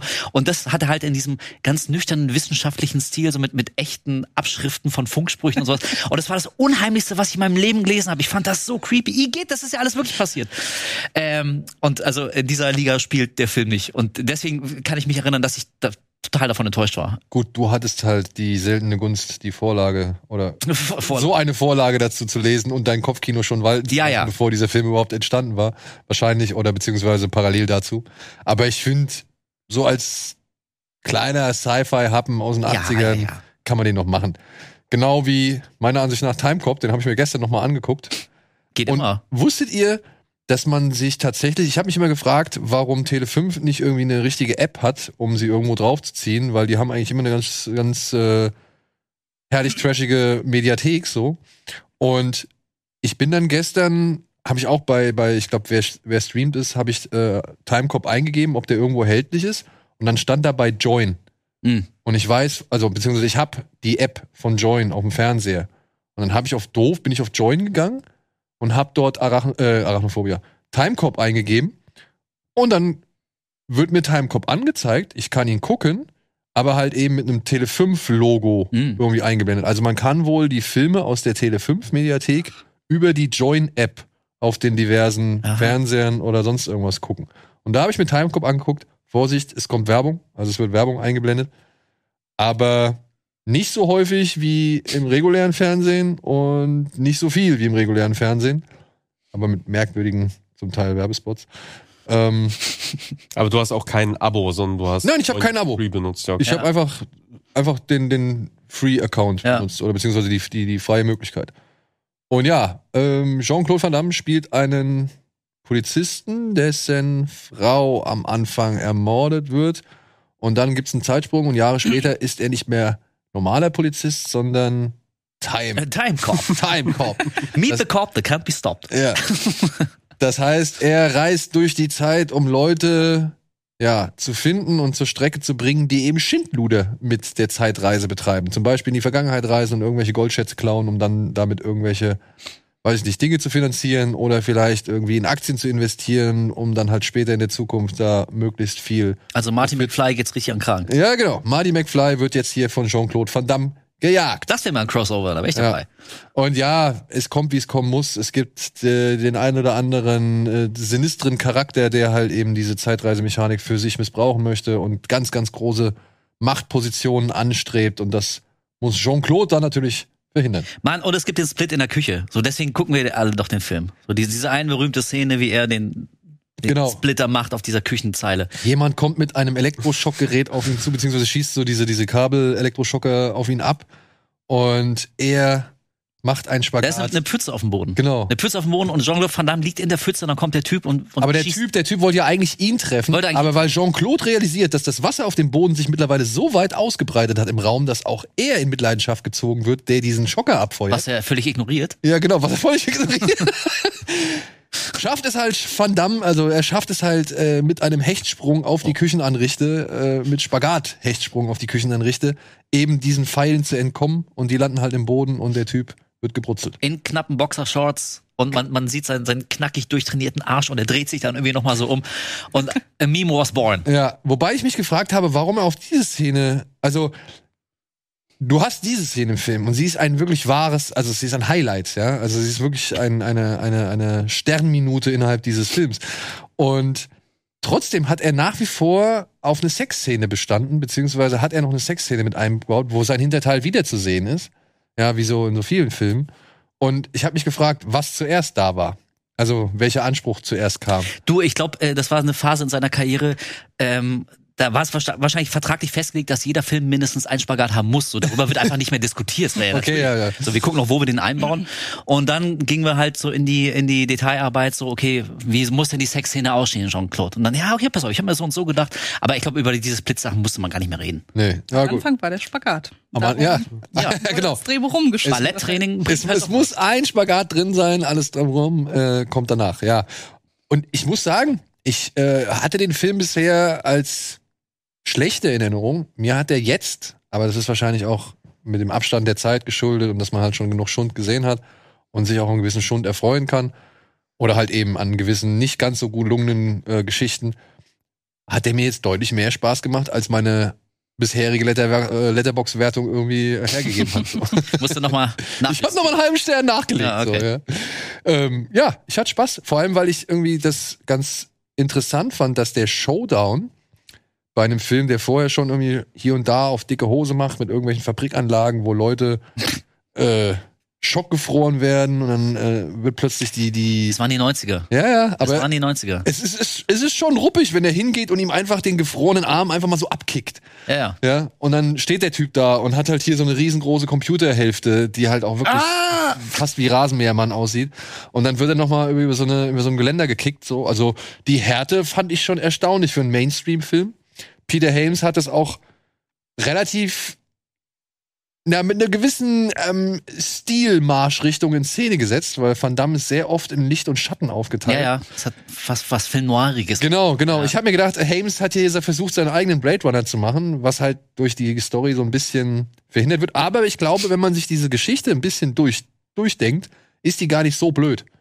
Ja, also zumindest habe ich gestern ein, zwei Mal noch so ein paar Reviews gelesen, wo Leute erklärt haben, dass das schon ganz gut hinpasst, was sich Van Damme da im Laufe des Films ausdenkt und dann halt wieder den Anfang des Films in ein völlig neues Licht äh, schmeißt. So. Ich glaube, es gibt auch eine Comicvorlage. Also David Hyde Ja, hat die beiden ein Video gemacht zu, zu Filmen, wo man nicht weiß, dass es eine Comicvorlage gibt. Und ich glaube, der gehört halt auch dazu. Und die Autoren der Comicvorlage waren auch die Drehbuchautoren des Films. Also da waren jetzt, das, dieser, der Abstand war nicht mehr ganz so Ja. groß. Die waren vom Fach. Ich weiß nur nicht mehr genau, ob sein Fazit nicht war, der Film ist besser als die Vorlage. Das weiß ich leider nur nicht mehr. Aber es könnte wirklich sein, dass da vielleicht die Geschichte nochmal noch, noch mal in einer anderen Variante existiert, die vielleicht ein bisschen durchdachter wirkt. Also auf jeden Fall eine schöne Zeitkapsel. Ja. Wenn man mal Bock hat auf irgendwie jetzt nicht übermäßig komplexe, dezent anspruchslose, aber trotzdem gut gemachte Actionunterhaltung, sympathisch mit, also äh, einer halbwegs cleveren Story. Also du musst irgendwie schon ein bisschen dranbleiben, so mit den Zeitsprüngen. Ja. Wie mal ist er im Jahr 1929, dann ist er wieder 2024 und so.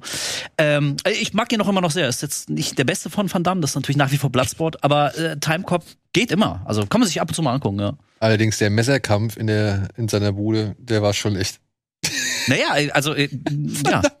Van Damme steht die ganze Zeit so da und der Typ haut nur auf dieses Messer Ja. ein und anstatt ihn irgendwo anders hinzustechen. Nein, Van Damme steht nur so da, macht so, so. Ja, ich meine, das ist halt irgendwie, das ist dieses 90er, äh, Ja, dieses ja. Zeitkapselphänomen. Aber ich muss auch sagen, ich hatte echt gestern Abend noch eine gute Zeit. So, Jetzt aber. jetzt aber kommen wir zu einer weniger guten Zeit. Oder zu einem neuen Zeitalter. Jurassic World 3 ist am Start. Und ich weiß gar ich weiß nicht, worum es geht. Antje, worum geht's? Ha, das habe ich vor zwei, drei Tagen bei Was mit Film versucht zusammenzufassen. Also, es geht darum, erstmal, dass seit ähm, den Ereignissen in Jurassic World 2 die Menschheit, das wird zumindest behauptet und in den ersten zehn Minuten auch anhand von Nachrichtenschnipseln gezeigt, mit Dinosauriern zusammenlebt. Also die sind ausgebrochen und die Menschen sind immer noch da und deshalb müssen sich Mensch und Dinosaurier miteinander arrangieren. Bryce Dallas Howard und ähm, Chris Pratt haben sich mit der Situation dahingehend arrangiert, als dass sie jetzt so in Richtung Tierschutz geht, so habe ich es verstanden. So Ökoaktivistin quasi. Genau. Was er macht, habe ich nicht gerafft. Er jagt zu Pferde Dinos. Was er damit macht, Dino Cowboy. I don't know. Ja. Aber wie gesagt, was macht er da mit den Dinos? Er fängt sie ja nur. Und dann? Treibt Ja. auf die Ranch. Ja, Ja, genau. und- Oder, und oder, dann? In, oder in so Reservate. Man, dann man was- muss halt außerhalb der Filme gucken, um zu raffen, was passiert, weil in Okay. dem Spiel dazu zu dem Film wird erklärt, dass es halt eine Organisation gibt, die halt an verschiedenen Orten in den USA, an verschiedenen so so äh, äh, Wetterregion quasi, in der Schneeregion, in der Wüstenregion, Okay. so Auffangstationen bauen, um da halt Ah. die Dinos quasi zu sammeln, Okay. so aus der Region, damit sie halt keine Gefahr Okay. darstellen für die Leute, die da in der Nähe wohnen. Gut, weil aus dem Film kommt das nicht raus. Nee. finde ich. Ähm, Gut. und sie leben halt mit dem Mädchen, das sie in Jurassic World 2 ähm, entdeckt haben, die eine interessante biologische Entstehungsgeschichte hat. Mit der leben sie autark irgendwo in einem Wald. Kann man Und- jetzt nicht sagen, was sie ist? Ich weiß nicht, ob es in Das wurde Teil doch schon im zwei zweiten Teil wurde schon es? gesagt. Ja, ja, nicht der mehr Plot genau. Von zwei. dass sie geklont, so, Ja. so eine Art von geklont ist. Also so 100% geklont ist es ja nicht. Es ist ja irgendwie noch was ein bisschen verdrehter, so habe ich das verstanden. Ähm, genau, und da machen sie halt so einer Vater, Mutter, Kind. Ich sage jetzt auch im Folgenden immer Kind, das ist dann am einfachsten. Ja. Ähm, und dann wird das Kind entführt, weil dieser wissenschaftliche Hintergrund für ein paar dubiose Wissenschaftler sehr interessant ist. Und Bryce Dallas Howard und Chris Pratt müssen sie retten. Das ist der eine Handlungsstrang. Der andere Handlungsstrang dreht sich um Laura Dern und Sam Neill. Die die beiden werden gerufen, weil eine Plage von ähm, überdimensional großen Heuschrecken, Dinosauriern, die äh, Welt oder die die Erde heimsucht und alles vernichtet, außer das Getreide einer bestimmten Firma, wo ich mir denke, wie dumm muss diese Firma sein, dass, ne? Also ich meine, man weiß doch dann sofort, worauf man es zurückführen muss. Aber egal. Die werden beauftragt, dahinter zu steigen. Und so haben wir eine parallel erzählte Handlung. Und dann treffen beide, äh, treffen beide äh, Parteien aufeinander, weil sich alles, weil sich alles in einer wissenschaftlichen Forschungsstation so quasi zusammenläuft. Bio, Bio, Biosyn oder so. Bio, Bio. ja, genau. Irgendwie so. Und das ist die Handlung. Habe ich irgendwas Elementares vergessen? Naja, das, was auch der Film vergessen hat, die Dinosaurier, weil es ja noch dieses Alibi-Ding gibt, dass neben dem Mädchen wird dann ja auch noch ähm, das Jungtier von Blue, dem Raptor, den wir jetzt seit Ah. Jurassic World Ah, ja, stimmt. 1 kennen, wird halt eben auch mit entführt, weil nicht Stimmt. nur das Mädchen ist wichtig, sondern auch Blue, der Raptor, ist wichtig. Warum auch immer, das hat die Serie auch noch nie so wirklich erklärt. Weil Also- sie so süß ist. naja, im ersten Teil haben sie es erklärt, okay, das ist ein, äh, oder im zweiten Teil ist es ein Raptor und uns sind alle anderen Raptoren gestorben und der Mensch will halt Raptoren haben. Also Warum brauchen sind wir die einfach neue? Ja, aber sie brauchen ja diesen letzten Raptor, um halt das Genmaterial zu bekommen, um halt daraus weitere zu machen. Wieso? Die haben doch vorher auch schon mal Raptoren gemacht. Die brauchen doch nicht einen Raptor, den sie gemacht haben, aus Genmaterial, was sie ja immer noch haben, um diesen einen Raptor zu machen. Die haben doch nicht Naja, ihre komplette Forschung verloren Im, bis Im zweiten Teil war es ja eine komplett andere Firma. Die haben ja quasi die, äh, die Dinos alle von der Insel geholt und dann angefangen zu verschachern. Das war ja die Grundidee und dafür haben sie halt auch den Raptor gebraucht. Was eh ab absurdum getrieben wurde, weil sie ja einen Raptor-Hybriden hatten. So, warum sie jetzt in diesem Teil den Raptor brauchen, weiß der Teufel. Naja, sie sagen ja einmal, dass sie sich sehr leicht abrichten lassen wohl. Also so habe ich das verstanden, dass das zumindest der Grund ist. Mit Laserpointer. Genau, mit Laser. ja, was, ja, ja. Und das war halt Die, die, einfachste Ausbildungsmethode aller Zeiten. Ja, die Alibi-Begründung, um irgendwie äh, auch einen in Anführungsstrichen netten Dinosaurier einzuführen, weil die restlichen sind halt äh, Fahrbahnattraktionen. Ich habe ja erst im Nachhinein gerafft, dass der Typ von Biosyn, ne, der Chef von Biosyn, der Steve Jobs Ersatz da, Ja. oder die Mischung aus Steve Jobs und was weiß ich, welchem Tech-Giganten heutzutage man noch er ist. muss immer an Steve Jobs erinnern. Ja. Ähm, dass das der Dodgson sein soll, der im ersten Jurassic Park. ernsthaft? Ja. Deswegen holt er ja noch diese Barosol-Flasche da irgendwann mal raus. Ich habe die bei ihm hinten. gemacht? Sorry. Ich habe die bei ihm hinten, habe ich diese diese diese Dose, die er die er Netley gibt, um äh, als Aufbewahrungsort. Die habe ich halt äh, in einem, einem Regal da hinten Ja, genau. im Büro stehen sehen. Die wurde ja Aber ich habe das nicht gezeigt. zusammen Und zusammen. ich hatte in Erinnerung, dass der die, dass der die im ersten Film doch verliert, die Dose. Ja, Genau. tut er auch. Und dann gibt's die Telltale-Spiele, weggespült. die erzählen, wie ein Team von Leuten auf die Insel kommt, genau parallel zur Handlung des ersten Films und versucht, diese Dose zu bergen. Und das ist Kanon. Ich habe keinen blassen Schimmer. Ich Weil ich habe mich dann halt doch Geschichte. gefragt, wie diese Dose in seinen Besitz kommt, weil er hat diese Dose niemals, niemals wiedergesehen, als er ihm sie gegeben hat.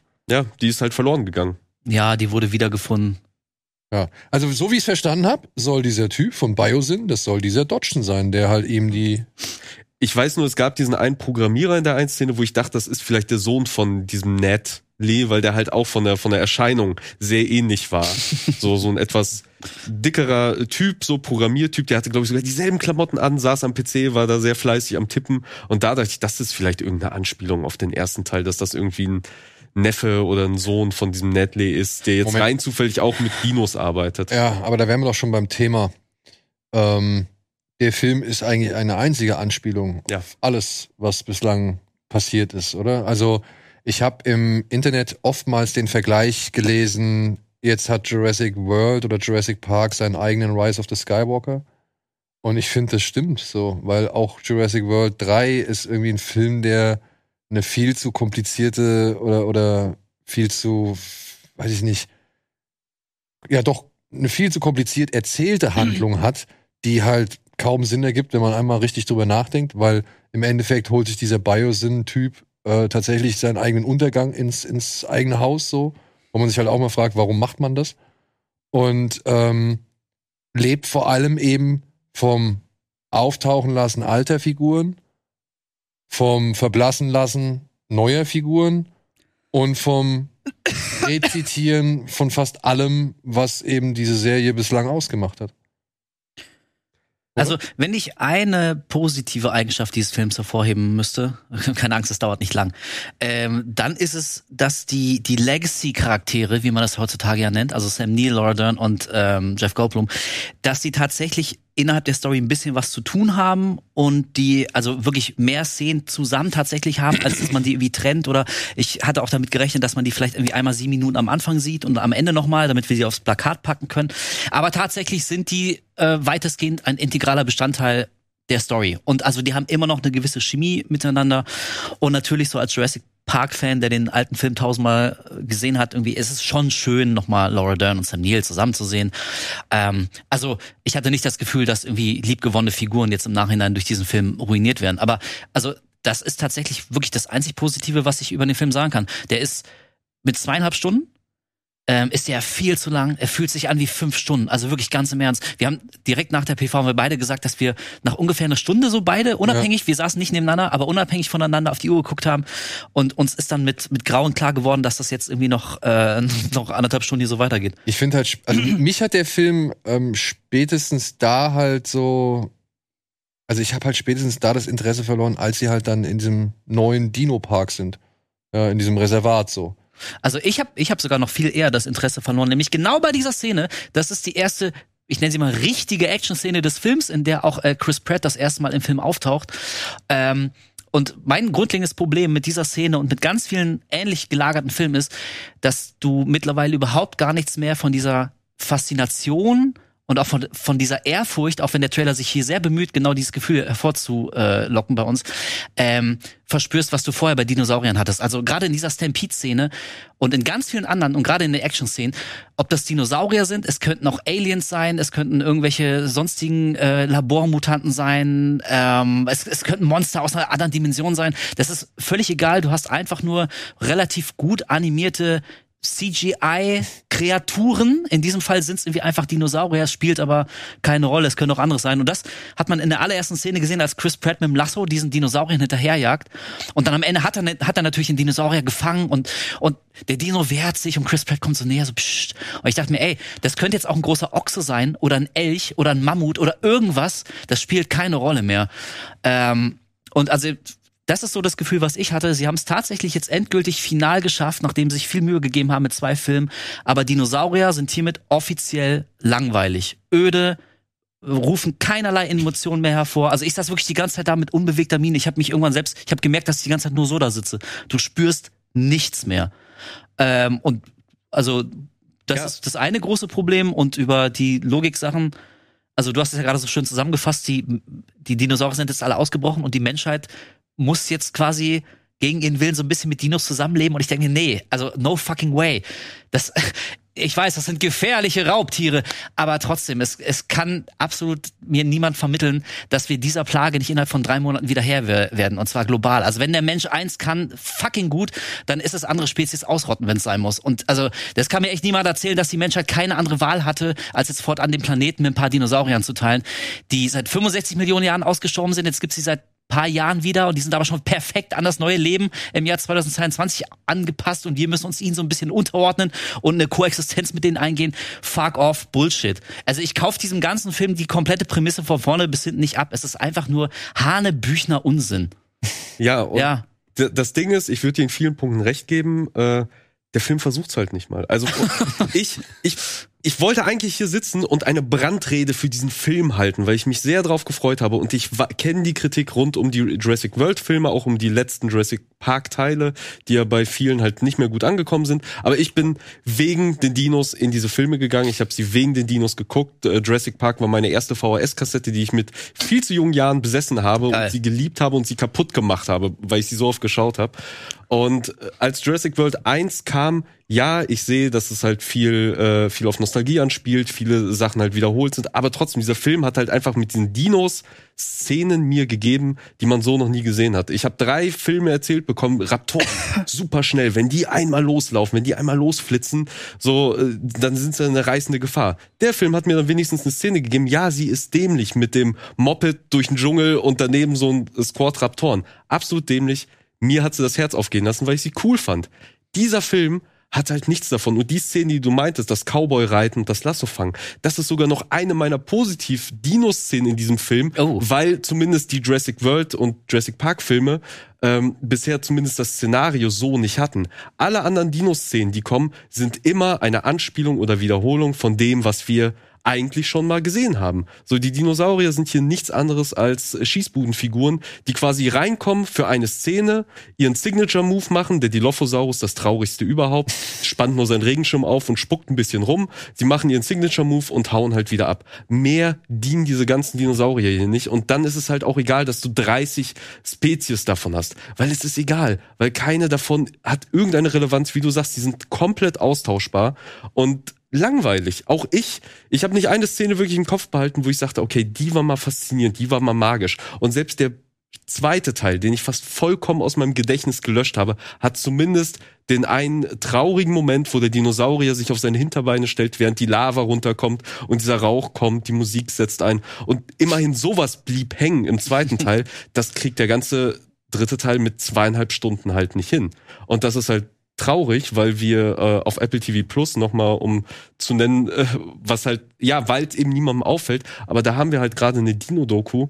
Die BBC-Doku, ne? Ein Planet vor unserer Seite. Wollte ich nämlich äh, auch, als du eben meintest, wie, wie toll du Dinos findest, wollte ich dir die auch empfehlen. Genau. Weil das ist auch vom, vom, vom, von der Effektqualität nochmal drei Stufen über dem, was ich ja so schockierend finde, dass ich finde, dass Jurassic World 3 effektemäßig so einen Rückschritt gemacht hat ja. im Vergleich zu den letzten In zwei. In allem. Und ja. das Traurige ist, obwohl sie Entschuldigung, kurz nur eine Sache. Ja. Obwohl sie tatsächlich doch einige Animatronics am mhm. Start hatten, so, ja, aber das, das wirkt leider nicht. Ja, weil sie die halt auch, also die ganzen Animatronics, die sie vorher halt irgendwie groß beworben haben, ah, das haben wir jetzt auch als Animatronic, die sind hier für drei Szenen im Film. Ja. Also wie soll das auch wirken? Das ist halt Perlen vor die Säue. Und in dieser Doku, genau das ist es halt eben, Prehistoric Planet heißt sie im äh, Original, da kriegt man genau das gezeigt, diese Faszination, dass das Lebewesen waren, die sich verhalten haben, dass das nicht einfach nur Monster sind, die aus schuppiger Haut und Zähnen bestehen, sondern dass die halt wirklich ein Verhalten haben, eine Persönlichkeit, äh, irgendwie interagiert haben mit ihrer Landschaft und das haben wir ja eigentlich versprochen bekommen. So das Marketing,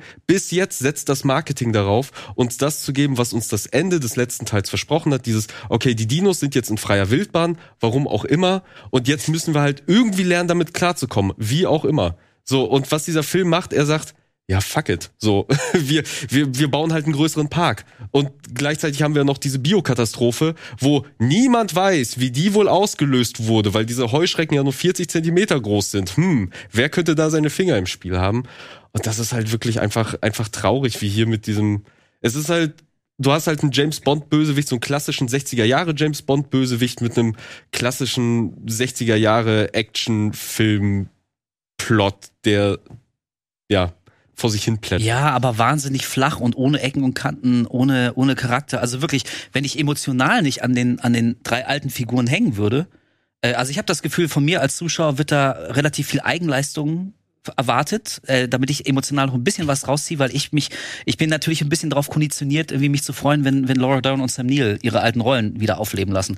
aber so aber würde ich, würde ich das, würde ich das ausklammern, dann habe ich absolut nichts, an dem ich mich festhalten kann. Also weder bei unseren Helden, bei Chris Pratt und Bryce das Howard, die wieder mal eine Performance zum Einschlafen bringt, wie immer, als auch bei dem Bösewicht. Das ist halt so ein, ja, wirklich Steve Jobs wie in, in ein paar Jahren so. Aber der hat keine Ecken, der hat keine Kanten, du findest den nicht faszinierend.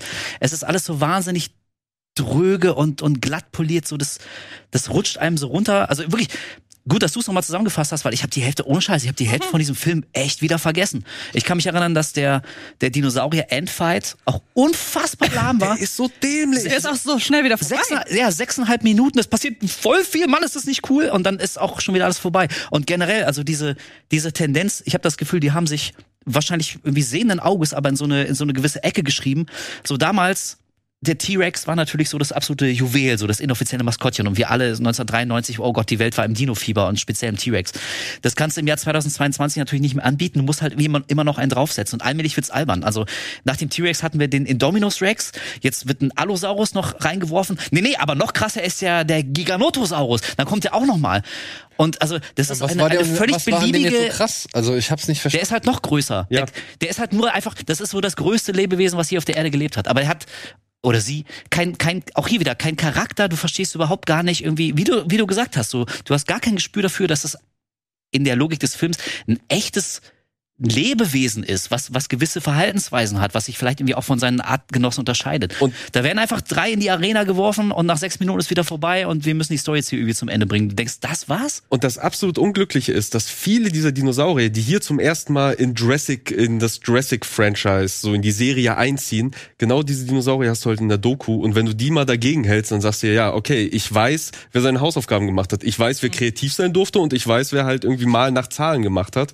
äh, und also dieser Vergleich, er ist unfair, ja, mag sein, aber ich muss ihn halt ziehen, weil dieser Film halt einfach so enttäuschend ist. Und du hast gerade genau meine Kinoerfahrung beschrieben, weil ich konnte mit den Legacy-Charakteren, auf die ich mich so gefreut habe, ich konnte mit denen nichts anfangen, weil ich das so plump fand, was sie mit denen gemacht haben. Weil am Ende war es halt ein Story-Trope, der scheinbar seit dem ersten Film von vielen herbeigesehnt wurde. Ich fand es eigentlich cool, dass die beiden Forscher, also Alan Grant und äh, Frau Dr. Settler, äh, Ellie Settler, dass die halt Kollegen waren und erwachsen und f- freundschaftliches Verhältnis zueinander hatten und nicht halt äh, ständig halt die, die Liebe oder Romanze im Vordergrund stand. und ja, Dr. Ian Malcolm hast du jetzt halt einfach derjenige, der so metamäßig die ganze Zeit den Leuten sagt, was für dämliche Ideen sie haben und wie bescheuert das eigentlich alles ist, wo wir uns hier gelandet sind. Was? Ja, du hast einem Raptor, Raptor etwas versprochen? Wir reden jetzt mit Dinosauriern? Ich sag, ja, Aber, aber seine großen Warnungen, die spricht er ja erst dann aus, nachdem er gefeuert wird und nicht mehr auf der Payroll von, von der Firma steht. Bis dahin war er glühendes Sprachrohr für dieses äh, ganze Bio-Experimentieren mit Dinosauriern. Und dann wird er rausgekickt und auf einmal entdeckt er sein Rebellentum wieder. Und auch, auch Ian Malcolm, also ähm, ich will jetzt nicht so weit gehen zu sagen, der ist so ein bisschen ruiniert, aber ähm, wie bei den Dinosauriern verspüre ich nur noch einen Bruchteil dieser, dieser alten Faszination von ihm. Also ich finde, man merkt so überdeutlich, dass sie versuchen, ihm so ein paar clevere, coole, smarte Dialoge in den, in den Mund zu packen, die am besten dann irgendwie auch noch ein bisschen zitiert werden in fünf Jahren, schaffen es aber nicht. Und ey, für mich, der dümmste Moment, mit einer der dümmsten ist nur so ein, so ein kleiner, aber äh, der irgendwie war für mich so, so bezeichnend für diese ganze Filmerfahrung, ähm, war, als, als Ian Malcolm wieder auf Chris Pratt trifft nach, nach krassen Action, Action-Sequenzen und Chris Pratt hat, ich hatte das Baby von Blue auf, auf dem Rücken. Und Ian Malcolm, wie, äh, also unterbricht quasi mitten seinen Satz und guckt, hast du dann Dinosaurier auf dem Rücken? Ja. Hm, okay. Weißt du, und das war so als, als Lacher gemeint, so was für eine absurde Situation das ist. Und ich denke mir, ey Leute, ihr seid gerade 45 Minuten vor, vor Killerbestien davon gerannt. Hinter euch fliegt alles in die Luft. Wisst ihr noch, dass am Himmel gerade ein Schwarm von brennenden Heuschrecken die Nacht erfüllt? Also apokalyptische Szenarien. Aber der ganze Film muss kurz unterbrochen werden, damit wir so ein Zwinker-Zwinker Ian Malcolm-Gag drin haben. Wie absurd das ist, dass jemand einen Dinosaurier auf dem Rücken hat, so ein, so ein, so ein Wildlife Ranger, was auch immer sein, seine Jobbezeichnung ist. Ich meine nur, also so bizarr kann dieses eine kleine Detail für ihn nicht gewesen sein, aber es wird halt irgendwie immer wieder probiert, dass irgendwie auch der letzte Horst im, im Publikum noch ein bisschen was zu schmunzeln und zu lachen hat. Ging mir tierisch auf den Keks. Ja, es ist halt wie vieles einfach überreizt, ne? Also die Figur, was, also die Figur hat sich ja nicht einen Meter weiterentwickelt, sondern macht halt genau die gleichen Sprüche und Gesten und was weiß ich, wie schon in Teil 1. Gesten und überreizt. Ja, genau. Der hier. Alter, wirklich. Ich kann die Rolle von Chris Pratt auswendig. Ja, vor allem, Und das Geile ist, und auch hier, das, das scheint ja auch so eine Art Virus zu sein, weil das jetzt alle anfangen zu tun. Also Sam Neill macht dann irgendwann auch den hier so, also, und da denke ich, okay, ihr, ihr habt irgendwie so ein bisschen so ein, so ein, ah, so ein maues Dreiviertel-Meme geschaffen wie- im wie ersten Film mit dem hier. Und jetzt wirklich, also gefühlt macht das jede Figur fünfmal im Film. Man hätte eigentlich eine Strichliste machen müssen. Wie oft der, so ein bisschen wie im letzten Matrix hier, Neos Kugel aufhalten Move. Ja. So beim ersten Mal ist noch netter, beim elften Mal denkst du dir, boah, Alter. Und so ging's auch mit mir mit dieser Geste, so, ey. Also wie sie mit der Legacy umgehen und halt auch diesen Zitaten.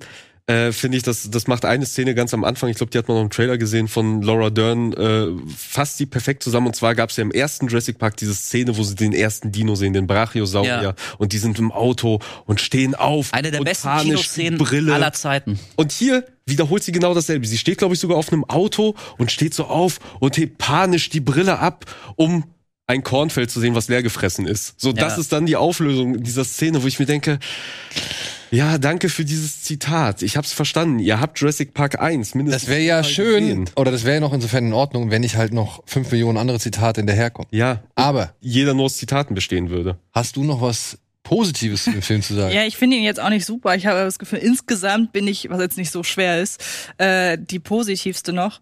Ich finde, was man dem Film halt anmerkt, ist, dass der Regisseur überhaupt keine Handschrift hat. Also das ist jemand, der halt so einen Blockbuster runterdreht und ich mag ja den zweiten tatsächlich ganz gerne, weil durch den, durch die Regie damals hatte der so, ich meine, allein die Anfangsszene ging ja fast schon so ein bisschen in Richtung Horror. Dieser große, ich weiß nicht, welche Saurierart das war, die ganz am Anfang von Teil 2 aufgetaucht ist. Aber diese ganze Szene im Dunkeln und bei Regen und vor allen Dingen, wie gesagt, ich finde in Teil 1 und 2 sind die Effekte viel besser. Also ja. ich weiß nicht, ich habe gar kein Gefühl mehr für Haptik in Teil 3 gehabt. Ähm, und Colin, äh, ich habe den Satz, krieg ich, ja, ich kriege den Satz jetzt nicht mehr ordentlich zusammen. Ähm, Colin Trevorrow ist einfach so ein so ein, so ein Handwerker. Und man hat nicht das Gefühl, dass der irgendwie an der Materie interessiert ist, obwohl er ja Teil 1 schon gemacht hat.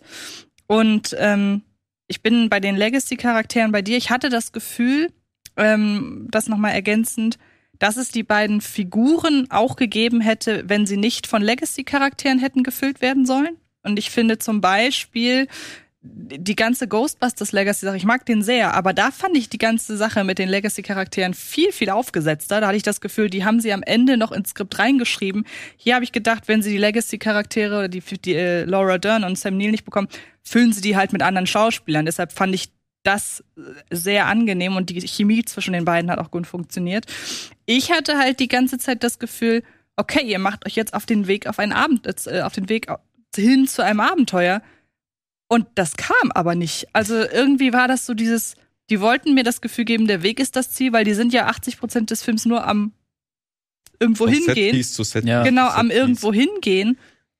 Und wenn sie dann ankommen, ist eigentlich schon vorbei. Also der hat gefühlt so viel noch aus Teil 2 irgendwie aufzuholen und dann noch Dinge, die in Teil 3 neu etabliert werden, auch. Und dann hat der gefühlt zwölf Handlungsstränge, die er aber irgendwie noch zusammenführen muss, weil es ist ja der letzte Teil, was ich, wenn er erfolgreich ist, aber auch noch nicht es glaube. Es ist der ehrlich. letzte Jurassic World Teil. also Chris Pratt hat behauptet, es ist der komplett letzte Teil der Serie. Ich habe jetzt gestern noch extra ein Interview mit den äh, yeah, Produzenten right. und ich glaube auch mit dem Regisseur ähm, mir durchgelesen. Da meinen sie, nee, es ist erstmal nur das Ende für die Jurassic World. Trilogie. Ein Reboot des Ganzen können sie sich halt nicht vorstellen, weil das muss sich immer mit Jurassic Park messen äh, und besser werden als der von Spielberg damals. Deswegen, wenn, dann wird es halt eine Weiterentwicklung dieses Stoffes geben. Natürlich. Ja, die nächste Trilogie ist dann Jurassic Age oder so, aber es, ja. also das glaube ich nicht für eine Sekunde, dass sie äh, wie die, dieses komplette Filmuniversum hiermit erschöpfend behandelt haben und sich niemand da wieder einen nächsten Film macht. Ja, ja vor allem, weil der erste Film, der gehört jetzt, glaube ich, zu den Top Ten. Er ist Platz 7 der weltweit erfolgreichsten Filme aller Zeiten. Genau, und, und selbst zweite, Platz 2 ist noch Platz 16. Genau, der zweite Teil ist halt auch noch auf dem 16. Platz und hat damit auch über eine Milliarde eingespielt. So. Ja. Also ich glaube, du brauchst 49 Filme, um unter eine Milliarde zu kommen mittlerweile. Ja, weltweit. Und wenn der erfolgreich ist, haben sie ihre Fast and the Furious Formel halt für diese, äh, was es halt jetzt mittlerweile halt einfach ist, es ist so eine Universal Tour Achterbahnfahrt. Ja, aber dann sollen sie doch mal bitte endlich nochmal irgendwie eine eigene Handschrift oder was weiß ich entwickeln und nicht alles nochmal kopieren. Das ist wirklich, ist ja selbst jede Kamerabewegung oder Dino-Bewegung oder was weiß ich, ist ja einfach auch eine Kopie von all den Sachen, die wir schon vorher gesehen haben. Das fand ich halt erschreckend, wie unkreativ dieser Film ist. Ja, und selbst die Verfolgungsjagd auf Malta, oder war das Malta? Ja, ich glaube ja. Malta, ja. ja. Selbst diese Verfolgungsjagd auf Malta, die ich persönlich am besten finde, weil das halt einfach Nonsens ist, auf, mit dem ich halt dann äh, wo ich dann halt sage, okay, jetzt hier schalte ich ab. Er hätte auch James Bond auf dem Motorrad genau. ja, oder Born. Können. Ja, genau. genau. Ja. Das war das war Born, das war Mission Impossible, ja. das war James Bond, das war Fast and Furious, keine Ahnung, name es, aber und es waren halt Dinos mit dabei, aber da habe ich gedacht, okay, jetzt fangt ihr mal an irgendwie end, endlich mal frei zu drehen oder mal irgendwie, weiß ich nicht, ein bisschen was von dem einzulösen, was ich eigentlich anhand des Marketings irgendwie erwartet hatte. Und da glaube ich, also mich würde echt die Entstehungsgeschichte interessieren, weil wir haben diesen Bubble auf Netflix bekommen, der ja inspiriert ist von den Dreharbeiten von Jurassic World, so und was da wohl alles passiert ist, weil der ja, glaube ich, mit einer der ersten oder größten Filme damals war, die unter diesen ganzen Covid-Beschränkungen äh, angefangen wurde, wurde zu drehen. Und wenn man sich das Marketing anguckt, was ja auch schon Jahre im Voraus rausgehauen wurde. Es gab halt einen Kurzfilm, so einen kurzen Teaser mit so ein paar Campern im Wald, die dann auf Dinosaurier getroffen sind. Es gab den Prolog, der hier in dem Filmtrailer drin ist, der nicht im Film selber mit drin ist, wo der T-Rex äh, in, das, in das Autokino reingelaufen kommt. Und das ist alles besser und verspricht alles was vollkommen anderes als das, was dieser Film am Ende halt liefert. Und ich frage mich, ob da nicht irgendwas in der Produktion dann schiefgelaufen ist und man spontan Sachen umschreiben musste, umschiften musste, vielleicht die Sets einkürzen, dass man halt nicht mehr so viel draußen drehen konnte, sondern halt äh, sich irgendwas überlegen muss, dass man in irgendwelchen Laboren rumkriecht äh, oder irgendwelchen großen Soundstages im Kunstwald. Ähm, also es würde mich nicht wundern, wodurch dann dieser Episode 9 Vergleich sogar noch besser zieht, weil da ja auch ja. nicht alles glatt gelaufen. Aber genau wie in The Bubble schaffen sie es halt auch in Jurassic World meiner Ansicht nach, oder drei, Jurassic World 3, den Film tot zu quatschen. Also das, das war ja am Ende, ich weiß gar nicht, es war so eine Phase, ich glaube nach dieser Flugzeugattacke, die man da sieht, bis zum End, ja bis zum End, bis zur Endkatastrophe. Ich habe keine Ahnung, was dazwischen passiert ist und ich weiß nur, dass sie halt viel geredet haben und irgendwie irgendwem irgendwas nochmal erklären muss. So. Aber ich sollte ja noch ein paar positive Sachen sagen, habe ich auch bisher nicht geschafft. ähm, ich hab, mir hat halt der Anfang gefallen. Also erstmal fand ich es ganz clever eigentlich, den Status quo nochmal anhand so einer Nachrichten, äh, so Nachrichtenschnipseln zu machen. Sie hätten auch irgendjemanden nehmen können, der dir zehn Minuten im Dialog sagt, wo wir uns gerade befinden. Ähm, und dann dachte ich, als es dann anfängt mit dieser Rettungsaktion von äh, Bryce Dallas Howard, dachte ich, geht das so ein bisschen in die Richtung, ah, okay, ja, ihr wollt uns jetzt zeigen, der Mensch macht mit den Dinos im Grunde genau das Gleiche, was er mit allen anderen Tieren auch tut. Er bricht sie, er nutzt sie für seine eigenen Zwecke. Und dann dachte ich, okay, das ist eigentlich ein schöner Ansatz, jetzt mal diesen ganzen Evolutionsaspekt, der ja immer über der gesamten Jurassic Park-Reihe äh, und auch Jurassic World hing, das jetzt mal so ein bisschen dahingehend äh, zu entzaubern, als dass als dass der Mensch das letzte Tier ist, das irgendeine Evolution durchmacht. Nur das Problem ist, um das zu zeigen, also der nimmt sich ja irgendwie nur die ersten zehn Minuten für das Ganze und dann ist das ja schon wieder vorbei. Und auch die ganzen Dinos in dem Film, die sind ja grundsätzlich alle böse. Ja. So, und anstatt dass man mal die Dimension irgendwie erklärt. Es beschränkt sich auf eine Szene im Grunde, nämlich ganz zum Schluss, das ist überhaupt kein Spoiler, weil es jetzt nichts über die Handlung aussagt, aber ganz zum Schluss sieht man Laura Dern und Sam Neill einmal halt irgendwo stehen und im Hintergrund sieht man ein kleines Mädchen, das so einen kleinen Dino füttert. Einfach so ganz normal, eine total harmlose Szene, wo ich dachte, es gibt sie ja offenbar die harmlosen Dinos in dieser Welt, mit denen sich die Menschen auch glaubhaft arrangieren können. Wenn das wirklich so entengroße Dinos sind, die halt so durch die Gegend laufen, die nichts tun, warum soll man die dann irgendwie ein, einfangen so? Und ich habe ja gar kein Gefühl für die Welt. So, so gar nicht. Ich habe einfach nur Monster. Die Dinos in dem Film sind nur Monster. Und wie du schon sagtest, dann kann das auch irgendein anderes Monster man, sein. Man hat auch keine Übersicht. Man weiß, okay, die Dinos wurden in Teil 2 verschleppt von dieser einen Insel in dieses eine Anwesen, was scheinbar sehr, sehr große Lagerhallen hat. Äh, und jetzt auf einmal laufen sie halt einmal komplett über Amerika rum, aber haben sich auch scheinbar auf anderen Kontinenten ausgebreitet, weil sie werden auch alle nach Europa verschickt. Und dann sind man halt in, in Malta in so, in so einem ja, äh, Hela-Lager voller Dinosaurier, wo halt auch alles voller Dinosaurier ist, die dann auch frei rumlaufen, wo dann am Ende auch egal ist, ja, okay, gut, dann haben wir jetzt in Malta halt riesige T-Rex große Dinosaurier rumlaufen, aber es, am Ende ist das halt eh egal, weil das führt ja unsere unsere Geschichte hier nicht weiter und was da passiert nach mir die Sintflut. Ja, man bekommt halt kein, kein Gefühl für diese Welt, weil es halt keine Welt ist. Das sind halt Set-Pieces, die ja. einfach aneinandergereiht sind. Also ich hatte genau dieses Gefühl auch beim Gucken. Das ist so ein klassischer Film und man hat das irgendwie, also ich finde, so geballt, so konzentriert, tatsächlich alle paar Jahre nur mal. Aber so ein Film, bei dem du gefühlt wirklich jede einzelne Einstellung, wie ihr gesagt habt, jede Kamerafahrt, auch jeden, jeden Satz, jeden Dialog, so alles von der Inszenierung gefühlt schon irgendwo anders schon mal gesehen hast. Also das ist so ein Film, ich hoffe fast, dass es irgendwie so ein paar Freaks im Internet gibt, die später so Frame für Frame den Film durchgehen und, und quasi analoge Bilder aus aus der Filmgeschichte. Ich, ich wette, den Film kannst du aus anderen Filmbildern mehr oder minder fast ja 80 sogar- Prozent aus dem Und- Jurassic Park. Wollte ich gerade sagen, du Und, na, kannst das sowieso, das sowieso, auf jeden Fall. Aber äh, also da bin ich auch ein bisschen bei dem, was du gerade meintest, äh, dieser Nachrichtenanfang. Das zum Beispiel finde ich, also das ist so dermaßen abgedroschen von der Inszenierung her. Also ich hätte es viel cooler gefunden, um den Status quo zu etablieren, wenn man irgendwie eine, eine vergleichsweise normale Alltagsszene gesehen hätte, vielleicht von Figuren, die du überhaupt gar nicht kennst und du checkst gar nicht, worauf es hinausläuft. Und nach ein paar Minuten tritt dann Dinosaurier ins Bild und man rafft, die sind jetzt Teil des Ökosystems und wie vielleicht ist eine Familie und die wen kann, was weiß ich, irgendwie sowas. Aber das dann anhand von so Nachrichtenschnipseln, das hast du wie bei, bei 1000 Zombie-Filmen schon gesehen, bei 1000 World Invasion-Filmen. Und da sind wir wieder bei dem Punkt, Colin Trev Trevorrow.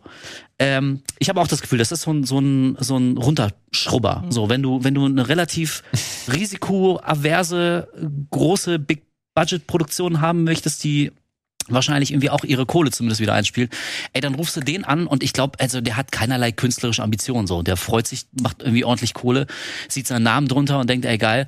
Ähm, aber ich habe auch nicht das Gefühl, dass dass Hollywood sich da wie einen neuen Künstler herangezogen hat. Und genauso wirkt der Film. Es ist eine Kopie von einer Kopie von einer Kopie von einer Kopie. Wir sind mittlerweile echt in so einem, ey, scheiße, in so einem popkulturellen Hamsterrad, ohne Scheiß. Das ist wie, wie so eine Matrix. Wir haben uns unsere eigene Matrix geschaffen. Wir Also ich meine, sehen die Jurassic- echte Welt gar nicht mehr. Jurassic World 3 zitiert ja dann sogar, bedient sich auch beim ersten diese Szene mit dem Schiff. Das ist ja eigentlich von der, von dem Motiv eins zu eins diese Fütterung aus Ja. Jurassic World 1. So. Ja, ja, also ja. da musst du ja noch nicht mal außerhalb des Franchises suchen, sondern der zitiert sich ja selber. Ja, ja. Ich muss aber auch sagen, war das mit einer der Szenen, wo ich dem Dino abgekauft habe, dass er gerade existiert. Wie gesagt, die anderen, erst recht die Raptoren und die T-Rexe, die hatten keine Haptik. Das war also Nö. Vergleich das mal mit einem Planet der Affen beispielsweise, wo du dich fragst, wie haben sie denn die Affen dazu bekommen, so zu agieren, weil du einfach spätestens in Teil 3 überhaupt nicht in Frage stellst, dass da einfach Affen mit Menschen interagieren. Und hier siehst du die Raptoren total nah an der Kamera vorbeilaufen und noch nicht mal der Schnee bewegt sich so richtig, wie es halt entsprechend passen würde zu den Bewegungen, die die Dinos machen. Und das, das, was du gerade beschrieben hast, einmal kurz, äh, diese, wie man es auch hätte machen können, das zeigt ja das Marketing. Diese, diese, sowohl der eine Vor-Prolog-Teaser, wie er heißt, wie auch dieser, dieser eine Kurzfilm, die machen ja genau das. Du hast halt eine normale Situation, wo du denkst, okay, du weißt, was abgeht, und dann machen sie halt diesen, nee, Twist ist es mit Dinosauriern. So, eine, eine Familie ist am Campen, sind im Wald, die hören Geräusch, Ja, sowas. wir sollten reingehen, da ist ein Bär, und auf einmal kommt halt einfach eine Herde Dinos da rein, so, und dann, dann wird's halt auch nochmal spannender.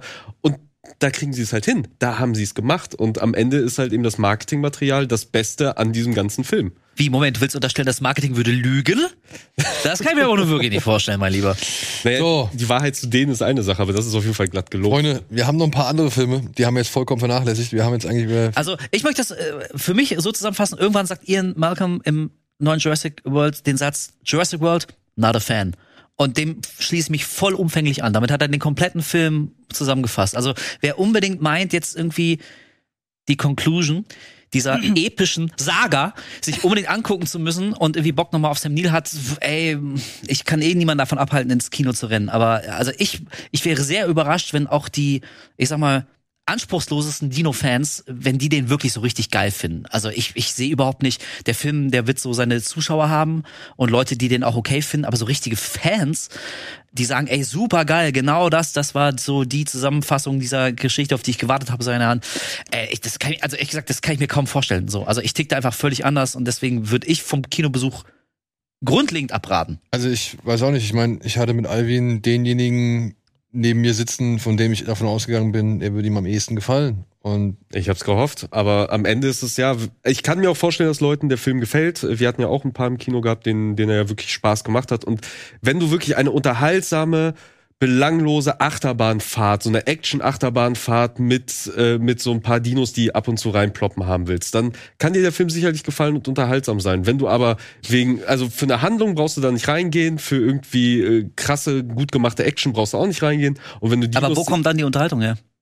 Naja, es kann ja trotzdem was Belangloses sein, was du tausendmal gesehen hast. Was Ja, okay, aber wenn du, wenn du keine geile Action hast, irgendwie auch äh, ähm, fragwürdige Effekte, das ist mir übrigens auch aufgefallen, wie viele Dinosaurier entweder so im Halbdunkel waren, dass du die Details nicht sehen kannst, oder von so einem krass gleißenden Sonnenlicht von hinten angestrahlt wurden. Also das ganz viele Details, so richtig schön mit dem Weichzeichner, Mecker Mensch. So, also ich meine, das hast du alles nicht. Und deswegen, also ich würde dir tatsächlich widersprechen. Ich finde den Film auch absolut nicht unterhaltsam. Wirklich zweieinhalb Nee, ich Stunden. Das hat sich, das haben sich angefühlt wie fünf, sechs Stunden. Ich Also finde ihn auch nicht unterhalten, aber ich kann mir jemanden du kannst es vorstellen. abstra abstrahieren. Genau, ich kann mir jemanden vorstellen, dem das halt Spaß macht, weil er halt aus komplett anderen Gründen Filme schaut. Aber wenn man jetzt zum Beispiel wie ich vor allem in erster Linie für die Dinos da reingeht, für die, also für, für die Lebewesen, Ja. die da gezeigt werden, nee, ey, guck Dann- lieber die Doku, die gerade auf Apple TV läuft. Ey, Also oder, Scheiß. oder kein Witz. Lieber diese animierte Dino Jurassic Park Serie auf Netflix. Ja, ich hab, oder das, Ich habe die ja. mit meiner Tochter geguckt, weil die voll Bock auf Dinos hatte. Ey, ich wollte wissen, wie es weitergeht. Die ist also gar nicht so schlecht. ungelogen. Also natürlich richtet sich an Jüngere, ne, ist jetzt Mhm. natürlich nur äh, äh, nicht ganz vergleichbar. Aber äh, also da gibt's stärkere Figuren, die Dynamik ist viel interessanter und manche von den Set-Pieces in der Serie, ich dachte, ey, das im Realfilm, das wäre der Hammer. Also wirklich richtig geile, durchchoreografierte Actionsequenzen, nur halt so mit animierten Kindern. Deswegen macht das viele Leute nicht an. Aber also ganz im Ernst, ich, ich würde mir lieber drei, vier Folgen am Stück von der Netflix-Serie angucken, als nochmal diesen Film. Da habe ich nämlich weitaus mehr Spaß bei der Serie. Ich glaube, letzten Endes ist Jurassic World noch eine der Reihen, die überhaupt nicht darauf angewiesen ist, was andere Leute über sie sagen. Stichwort Transformers. Die Leute werden sowieso reingehen. Das soll jetzt überhaupt nicht legitimieren oder es soll jetzt überhaupt nicht Quantität und Qualität in irgendeiner Form gleichsetzen. Nur weil was erfolgreich ist, ist es längst nicht gut. Aber ich glaube, egal was wir hier sagen, wird der Film letzten Endes seine, sein Geld machen, weil damit die Leute feststellen, ich bin jetzt enttäuscht, müssen sie ja trotzdem erstmal rein. Ja, das ist halt. Und ähm, daher glaube ich, dass, dass der Film ein Erfolg wird, völlig unabhängig von irgendwie. Ja, natürlich. We will see. We will see. Ja, aber falls ihr dann trotzdem eine Alternative braucht, haben wir noch. Äh, ey, Smooth. es tut mir leid, wir haben zu lange über diesen einen Film geredet und jetzt kaum noch Zeit, aber Nee, wir haben noch ein paar Minuten. wir haben noch ein paar Wir haben Minuten. noch ein paar paar Minuten. Minuten haben wir, glaube ich, noch in der Hinterhand. Okay, okay, okay. Aber dann kann ja sein, dass ihr das mal früher gehört habt, dass ihr es inzwischen wieder hört, dass ihr neu dazugestoßen seid. Äh, falls dem so sein sollte, dann werft doch mal einen Blick auf Total Thrash oder dann können vielleicht Total Thrash für euch interessant sein. The Teutonic Story.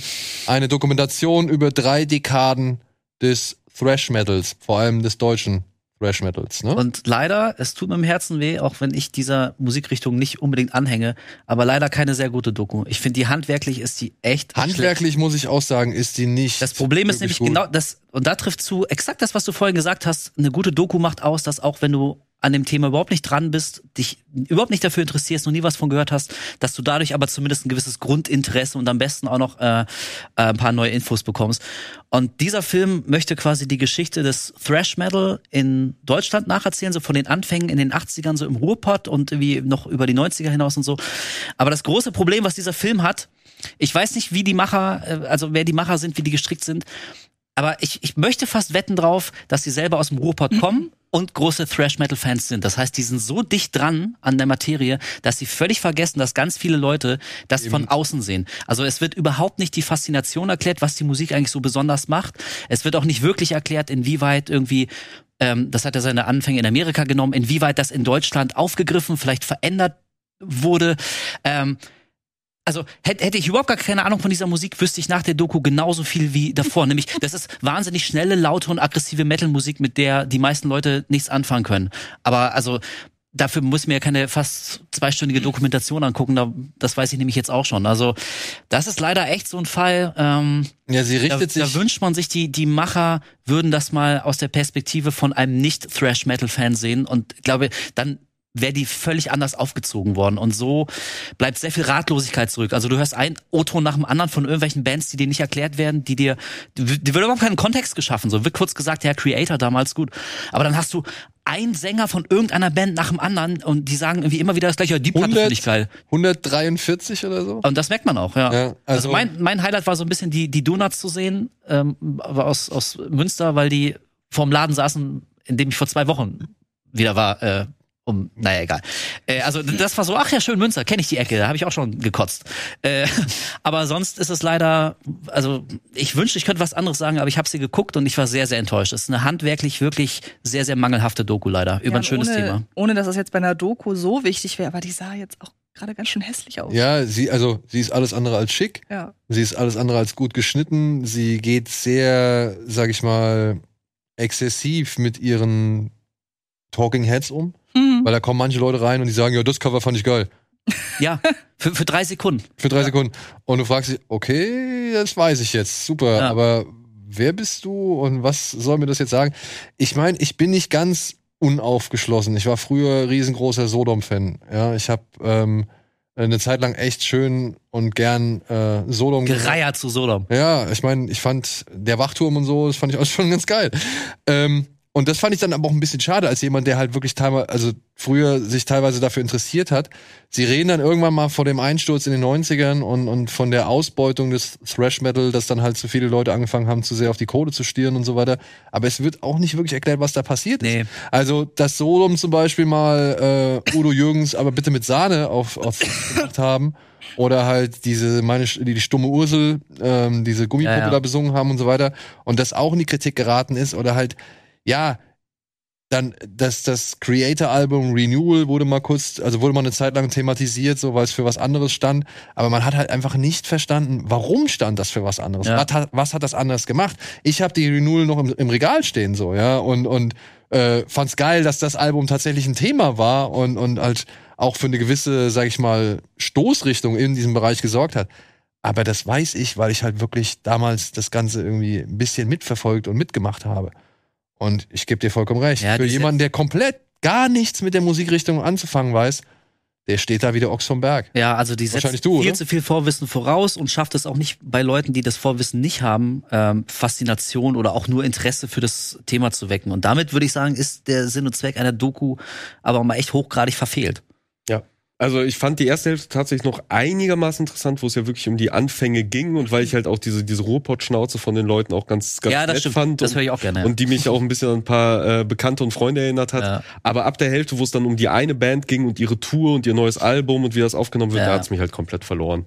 Und ja, man merkt. Ist schade, weil man merkt den schon. Schade. Man, man merkt den ja schon eine gewisse Leidenschaft oder beziehungsweise eine, eine, eine richtige brennende Leidenschaft für das Thema an und dass die da wirklich viel da reinbringen wollten und auch ihrer Musikrichtung, die, so, die sie so zu schätzen wissen, halt ein Denkmal setzen wollen. Finde ich auch alles legitim. Aber bisschen mehr Übersicht, ein bisschen mehr Struktur, ein bisschen mehr, weiß ich nicht, vielleicht Verzicht auf den einen oder anderen Talking Head. Ja hätte das, der ganzen Geschichte einfach deutlich besser getan. Das ist halt, was dieser Doku fehlt, ne? dieses ähm, Kill Your Darlings. Ja. So, weißt du, also es ist natürlich toll, wenn du fast 150 Sprachgäste hast und du hast dann wahrscheinlich irgendwie 700 Stunden O-Töne, aber dann musst du irgendwie 648 davon rausschneiden und dann hast du erstmal einen Rough Cut und das haben sie überhaupt nicht gemacht. Also deswegen, egal, eigentlich schon zu lange drüber geredet, aber ich finde es echt sehr schade. Ich wünschte, sie hätte mir besser gefallen, die Doku. Ich will auch mehr von, von solchen Dokus sehen über so äh, echt spannende Randthemen, so, die aber doch noch in der Popkultur irgendwie verwurzelt sind. So die Geschichte des Thrash Metal in Deutschland ist jetzt eine spitze Nische, aber ist jetzt irgendwie ein Feld, man kann das ja noch beackern, aber leider nicht Ey, in der Form. Gerade für, ich interessiere mich immer für solche Subkulturen und sonst irgendwas. Also auch wenn ich davon überhaupt keine Ahnung habe, wenn es gut gemacht ist und wie du es auch gesagt hast, dir irgendwie ein Verständnis davon gibt, was die Faszination davon ist. Ja dann bin ich der Letzte, der sich da nicht für interessiert oder Respekt dem gegenüber zeigt, so, sondern einfach wirklich interessiert mitverfolgt. Ja. Was ist da, was geht da ab, worum geht's da und warum ist das so für viele Menschen irgendwie sowas Besonderes? Ja, schade.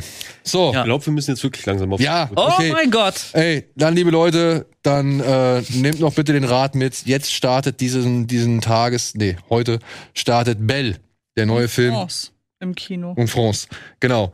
Äh, Bell ist der neue Film von Mamoru Hosoda. Ähm, über den hatte ich schon anlässlich unserer Jahresrückblickssendung ja. äh, sehr viel geschwärmt. Es geht um ein junges Mädchen, die Zugang zu einer virtuellen Welt erlangt und dort endlich das, sag ich mal, machen kann, was sie schon seit dem Tod ihrer Mutter nicht mehr kann, nämlich singen. Und weil sie dort halt äh, ja ihre Lieder präsentiert in dieser virtuellen Welt namens You, wird sie als die sogenannte Belle plötzlich über Nacht richtig berühmt und, und äh, jeder kennt sie.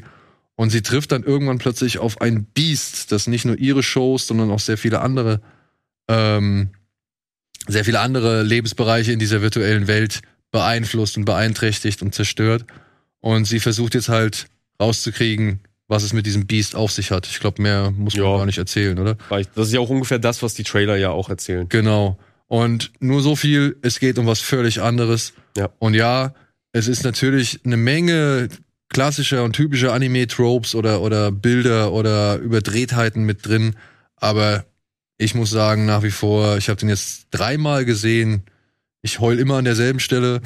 Und äh, ich finde auch die Geschichte nach wie vor richtig gut, weil sie halt eben so viel, sowas ganz anderes ist, als man es irgendwie auf den ersten Blick denken mag. Ja, ich kann dir in allen. Hätte ich mal lieber den geguckt, als die Doku war. Ich hab dir aber gesagt, Bell. Ja. Ich, ich weiß, aber dann, dann habe ich gesehen, aber es gibt eine Doku über Thrash Metal in Deutschland, also mm, und ich habe nur Zeit für einen Film, also pff, sorry, ja. Bell. Aber im Nachhinein war das dann wohl ein Fehler. Es ist ein wunderschöner Film. Ich kann mich jedem Wort von Daniel nur anschließen. Wir haben ihn leider nur im Japanischen bisher geguckt. Das heißt, die deutsche Synchro, die ja äh, auch angefertigt wurde von KSM, wo auch äh, die Songtexte übersetzt wurden und die Lieder neu eingesungen wurden im Deutsch, die können wir jetzt leider nicht bewerten. Anhand des Trailers klingt es aber schon ordentlich. Und das ist auch das Mindeste, was es erreichen muss, weil die Songs sind so schön ja. und die sind mit so viel Energie und die tragen einen so durch diesen Film durch. Also ich wünschte mir sogar noch einen Song mehr in der Mitte des Films, um das Ganze halt aufzufangen. Ähm, aber ja, es ist, es ist ein herrlicher Film. Man, man sollte ihn sich angucken. Ich werde ihn mir auch mindestens noch mehrmals angucken und die Blu-ray steht auch schon virtuell im Regal, weil ich halt einfach den Regisseur so mag und als Fan seiner Filme auch hier wieder sehr viele Motive, sehr viele Anspielungen wiedererkenne. Bis zur Hälfte habe ich sogar gedacht, das könnte mein neuer Lieblingsfilm von ihm werden. Das Ende hat sich dann doch ein bisschen ausgefranst dann, äh, aber es ist immer noch ein sehr, sehr guter Film, der bei mir sehr weit oben einzusortieren ist. Hast du einen Blick mal reingeworfen? Nein, ich weiß aber grob, worauf es hinaus will. Ich habe sehr große Lust auf den. Cool. Aber kannst du ja noch angucken. Ich kann dir auch die deutsche Version ja, inzwischen sehr gerne, geben. Sehr gerne. Ähm, ja, und wo wir gerade vom Regisseur gesprochen haben, mit dem haben wir tatsächlich auch ein Interview führen können. Das könnt ihr euch jetzt hier am Wochenende noch bei uns anschauen. Willst du noch kurz einen Satz zu Franz sagen? Ja, ganz kurz. Äh, Lea Sidou spielt eine französische Journalistin, die sehr angesehen ist und aber mit ziemlich radikalen Methoden arbeitet und da auch nicht immer der um, um vermeintlich wahre Geschichten zu zeigen, nicht immer auf die Wahrheit zurückgreift und hat sie in ihrem Alltag plötzlich einen Vorfall, der sie plötzlich zum Überdenken ihres ganzen Jobs äh, führt. Sie heißt nicht umsonst France, es ist ein französischer Film und sie soll auch so ein bisschen Frankreich und äh, ja, so französische, wahrscheinlich gar nicht nur Französ Frankreich betreffen, sondern generell journalistische ähm, Grundsätze und so weiter äh, aushebeln, weil man merkt nach und nach, sie erzählt halt oder die Blase, in der sie sich bewegt, die stürzt nach und nach ein, weil sie auch das Ganze nicht mehr mitmachen will. Aber sie kommt selbst eben auch nicht raus, weil sie eben schon so lange in dieser medialen Blase steckt. Und es ist ein sehr bissiger, sehr unangenehmer und den Finger in die Wunde drückender, ja, eine Satire auf den Journalismus und auch auf was ich eben, ich glaube, was ich ganz am Anfang sagte, stimmt halt wirklich in diesem Fall. Ähm, man sieht, mit welchen unwahren Methoden vermeintlich wahre Geschichten an den Menschen gebracht werden sollen. Lea, du darfst sehr, sehr viel weinen. Und ich glaube, man kann diesen Film auch für sehr plump halten, aber dadurch, dass er so bissig erzählt und auch, ich meine, allein die Bildsprache, dieses Klare, dieses, ja, abgeklärte und diese, die Art und Weise, wie die halt ihre eigene Wahrheit verinnerlichen und die letzten Endes vielleicht gar nicht immer die Wahrheit ist. Dadurch ähm, geht der schon, gerade wer selber in den Medien arbeitet, äh, sehr an die Nieren. Und ich kann den empfehlen, man sollte sich aber darauf gefasst machen, dass der einen vielleicht auf dem falschen Fuß erwischen kann und dann sieht man daran eher wirklich eine absolut plumpe Mediensatire ich würde behaupten, so plump ist er nicht. Aber sind ja sehr geteilt, die Meinung. Der lief In Cannes wurde er, glaube ich, ausgebuht. Ja, und gleichzeitig aber auch hochgejubelt. Also mhm. ich glaube, das ist wirklich so ein äh, Ich liebe ihn oder ich hasse ihn Film. Und ich bin jetzt eher, ich würde jetzt nicht so weit gehen, dass ich sage, ich liebe ihn, aber ich fand ihn schon echt gut. Ja, gut. Hätten wir das. ich ich habe noch nicht gesehen, ich werde mir aber auch noch angucken. Aber das ging doch wirklich schnell. Ja, ja, ja das ging schnell. Das ich habe halt Bock auf Lea Sedus äh, Performance, weil die wurde überall eigentlich ja, sehr gut. Wie gesagt, sie darf sehr viel weinen. Nun gut, dann sind wir am Ende. Noch der Hinweis, wie gesagt, äh, es gibt ein Interview mit Mamoru Hosoda von uns, äh, beziehungsweise bei uns auf dem Kanal und dann am Sonntag? Der Reisebericht zur Star Wars Celebrations ist in Arbeit. Er wird hoffentlich am Wochenende rauskommen, ansonsten Anfang nächster Woche. Genau. Und ansonsten, ja, sehen wir uns spätestens Dienstag wieder, wenn wir über The Boys reden. Und ja, ich hoffe, euch sehe ich auch alsbald als möglich entweder im Kino oder hier auf dieser Couch wieder. Und ich denke, das kriegen wir hin. Ja? Wundervoll. Der nächste schlechte Film kommt bestimmt. Der ja, vielleicht kommt aber auch mal wieder ein guter. Vielleicht kommt auch zwischendurch mal ein guter, ja. Gut, das könnt ihr ja gleich im Tease Me äh, mal nachschauen, aber dafür müssen wir jetzt zur Abmoderation kommen. Okay, ich moderiere ab. Vielen Dank euch allen hier und euch da draußen fürs Zuschauen. Bis hoffentlich zum nächsten Mal, egal wo, egal wie. Tschüss. Tschüss.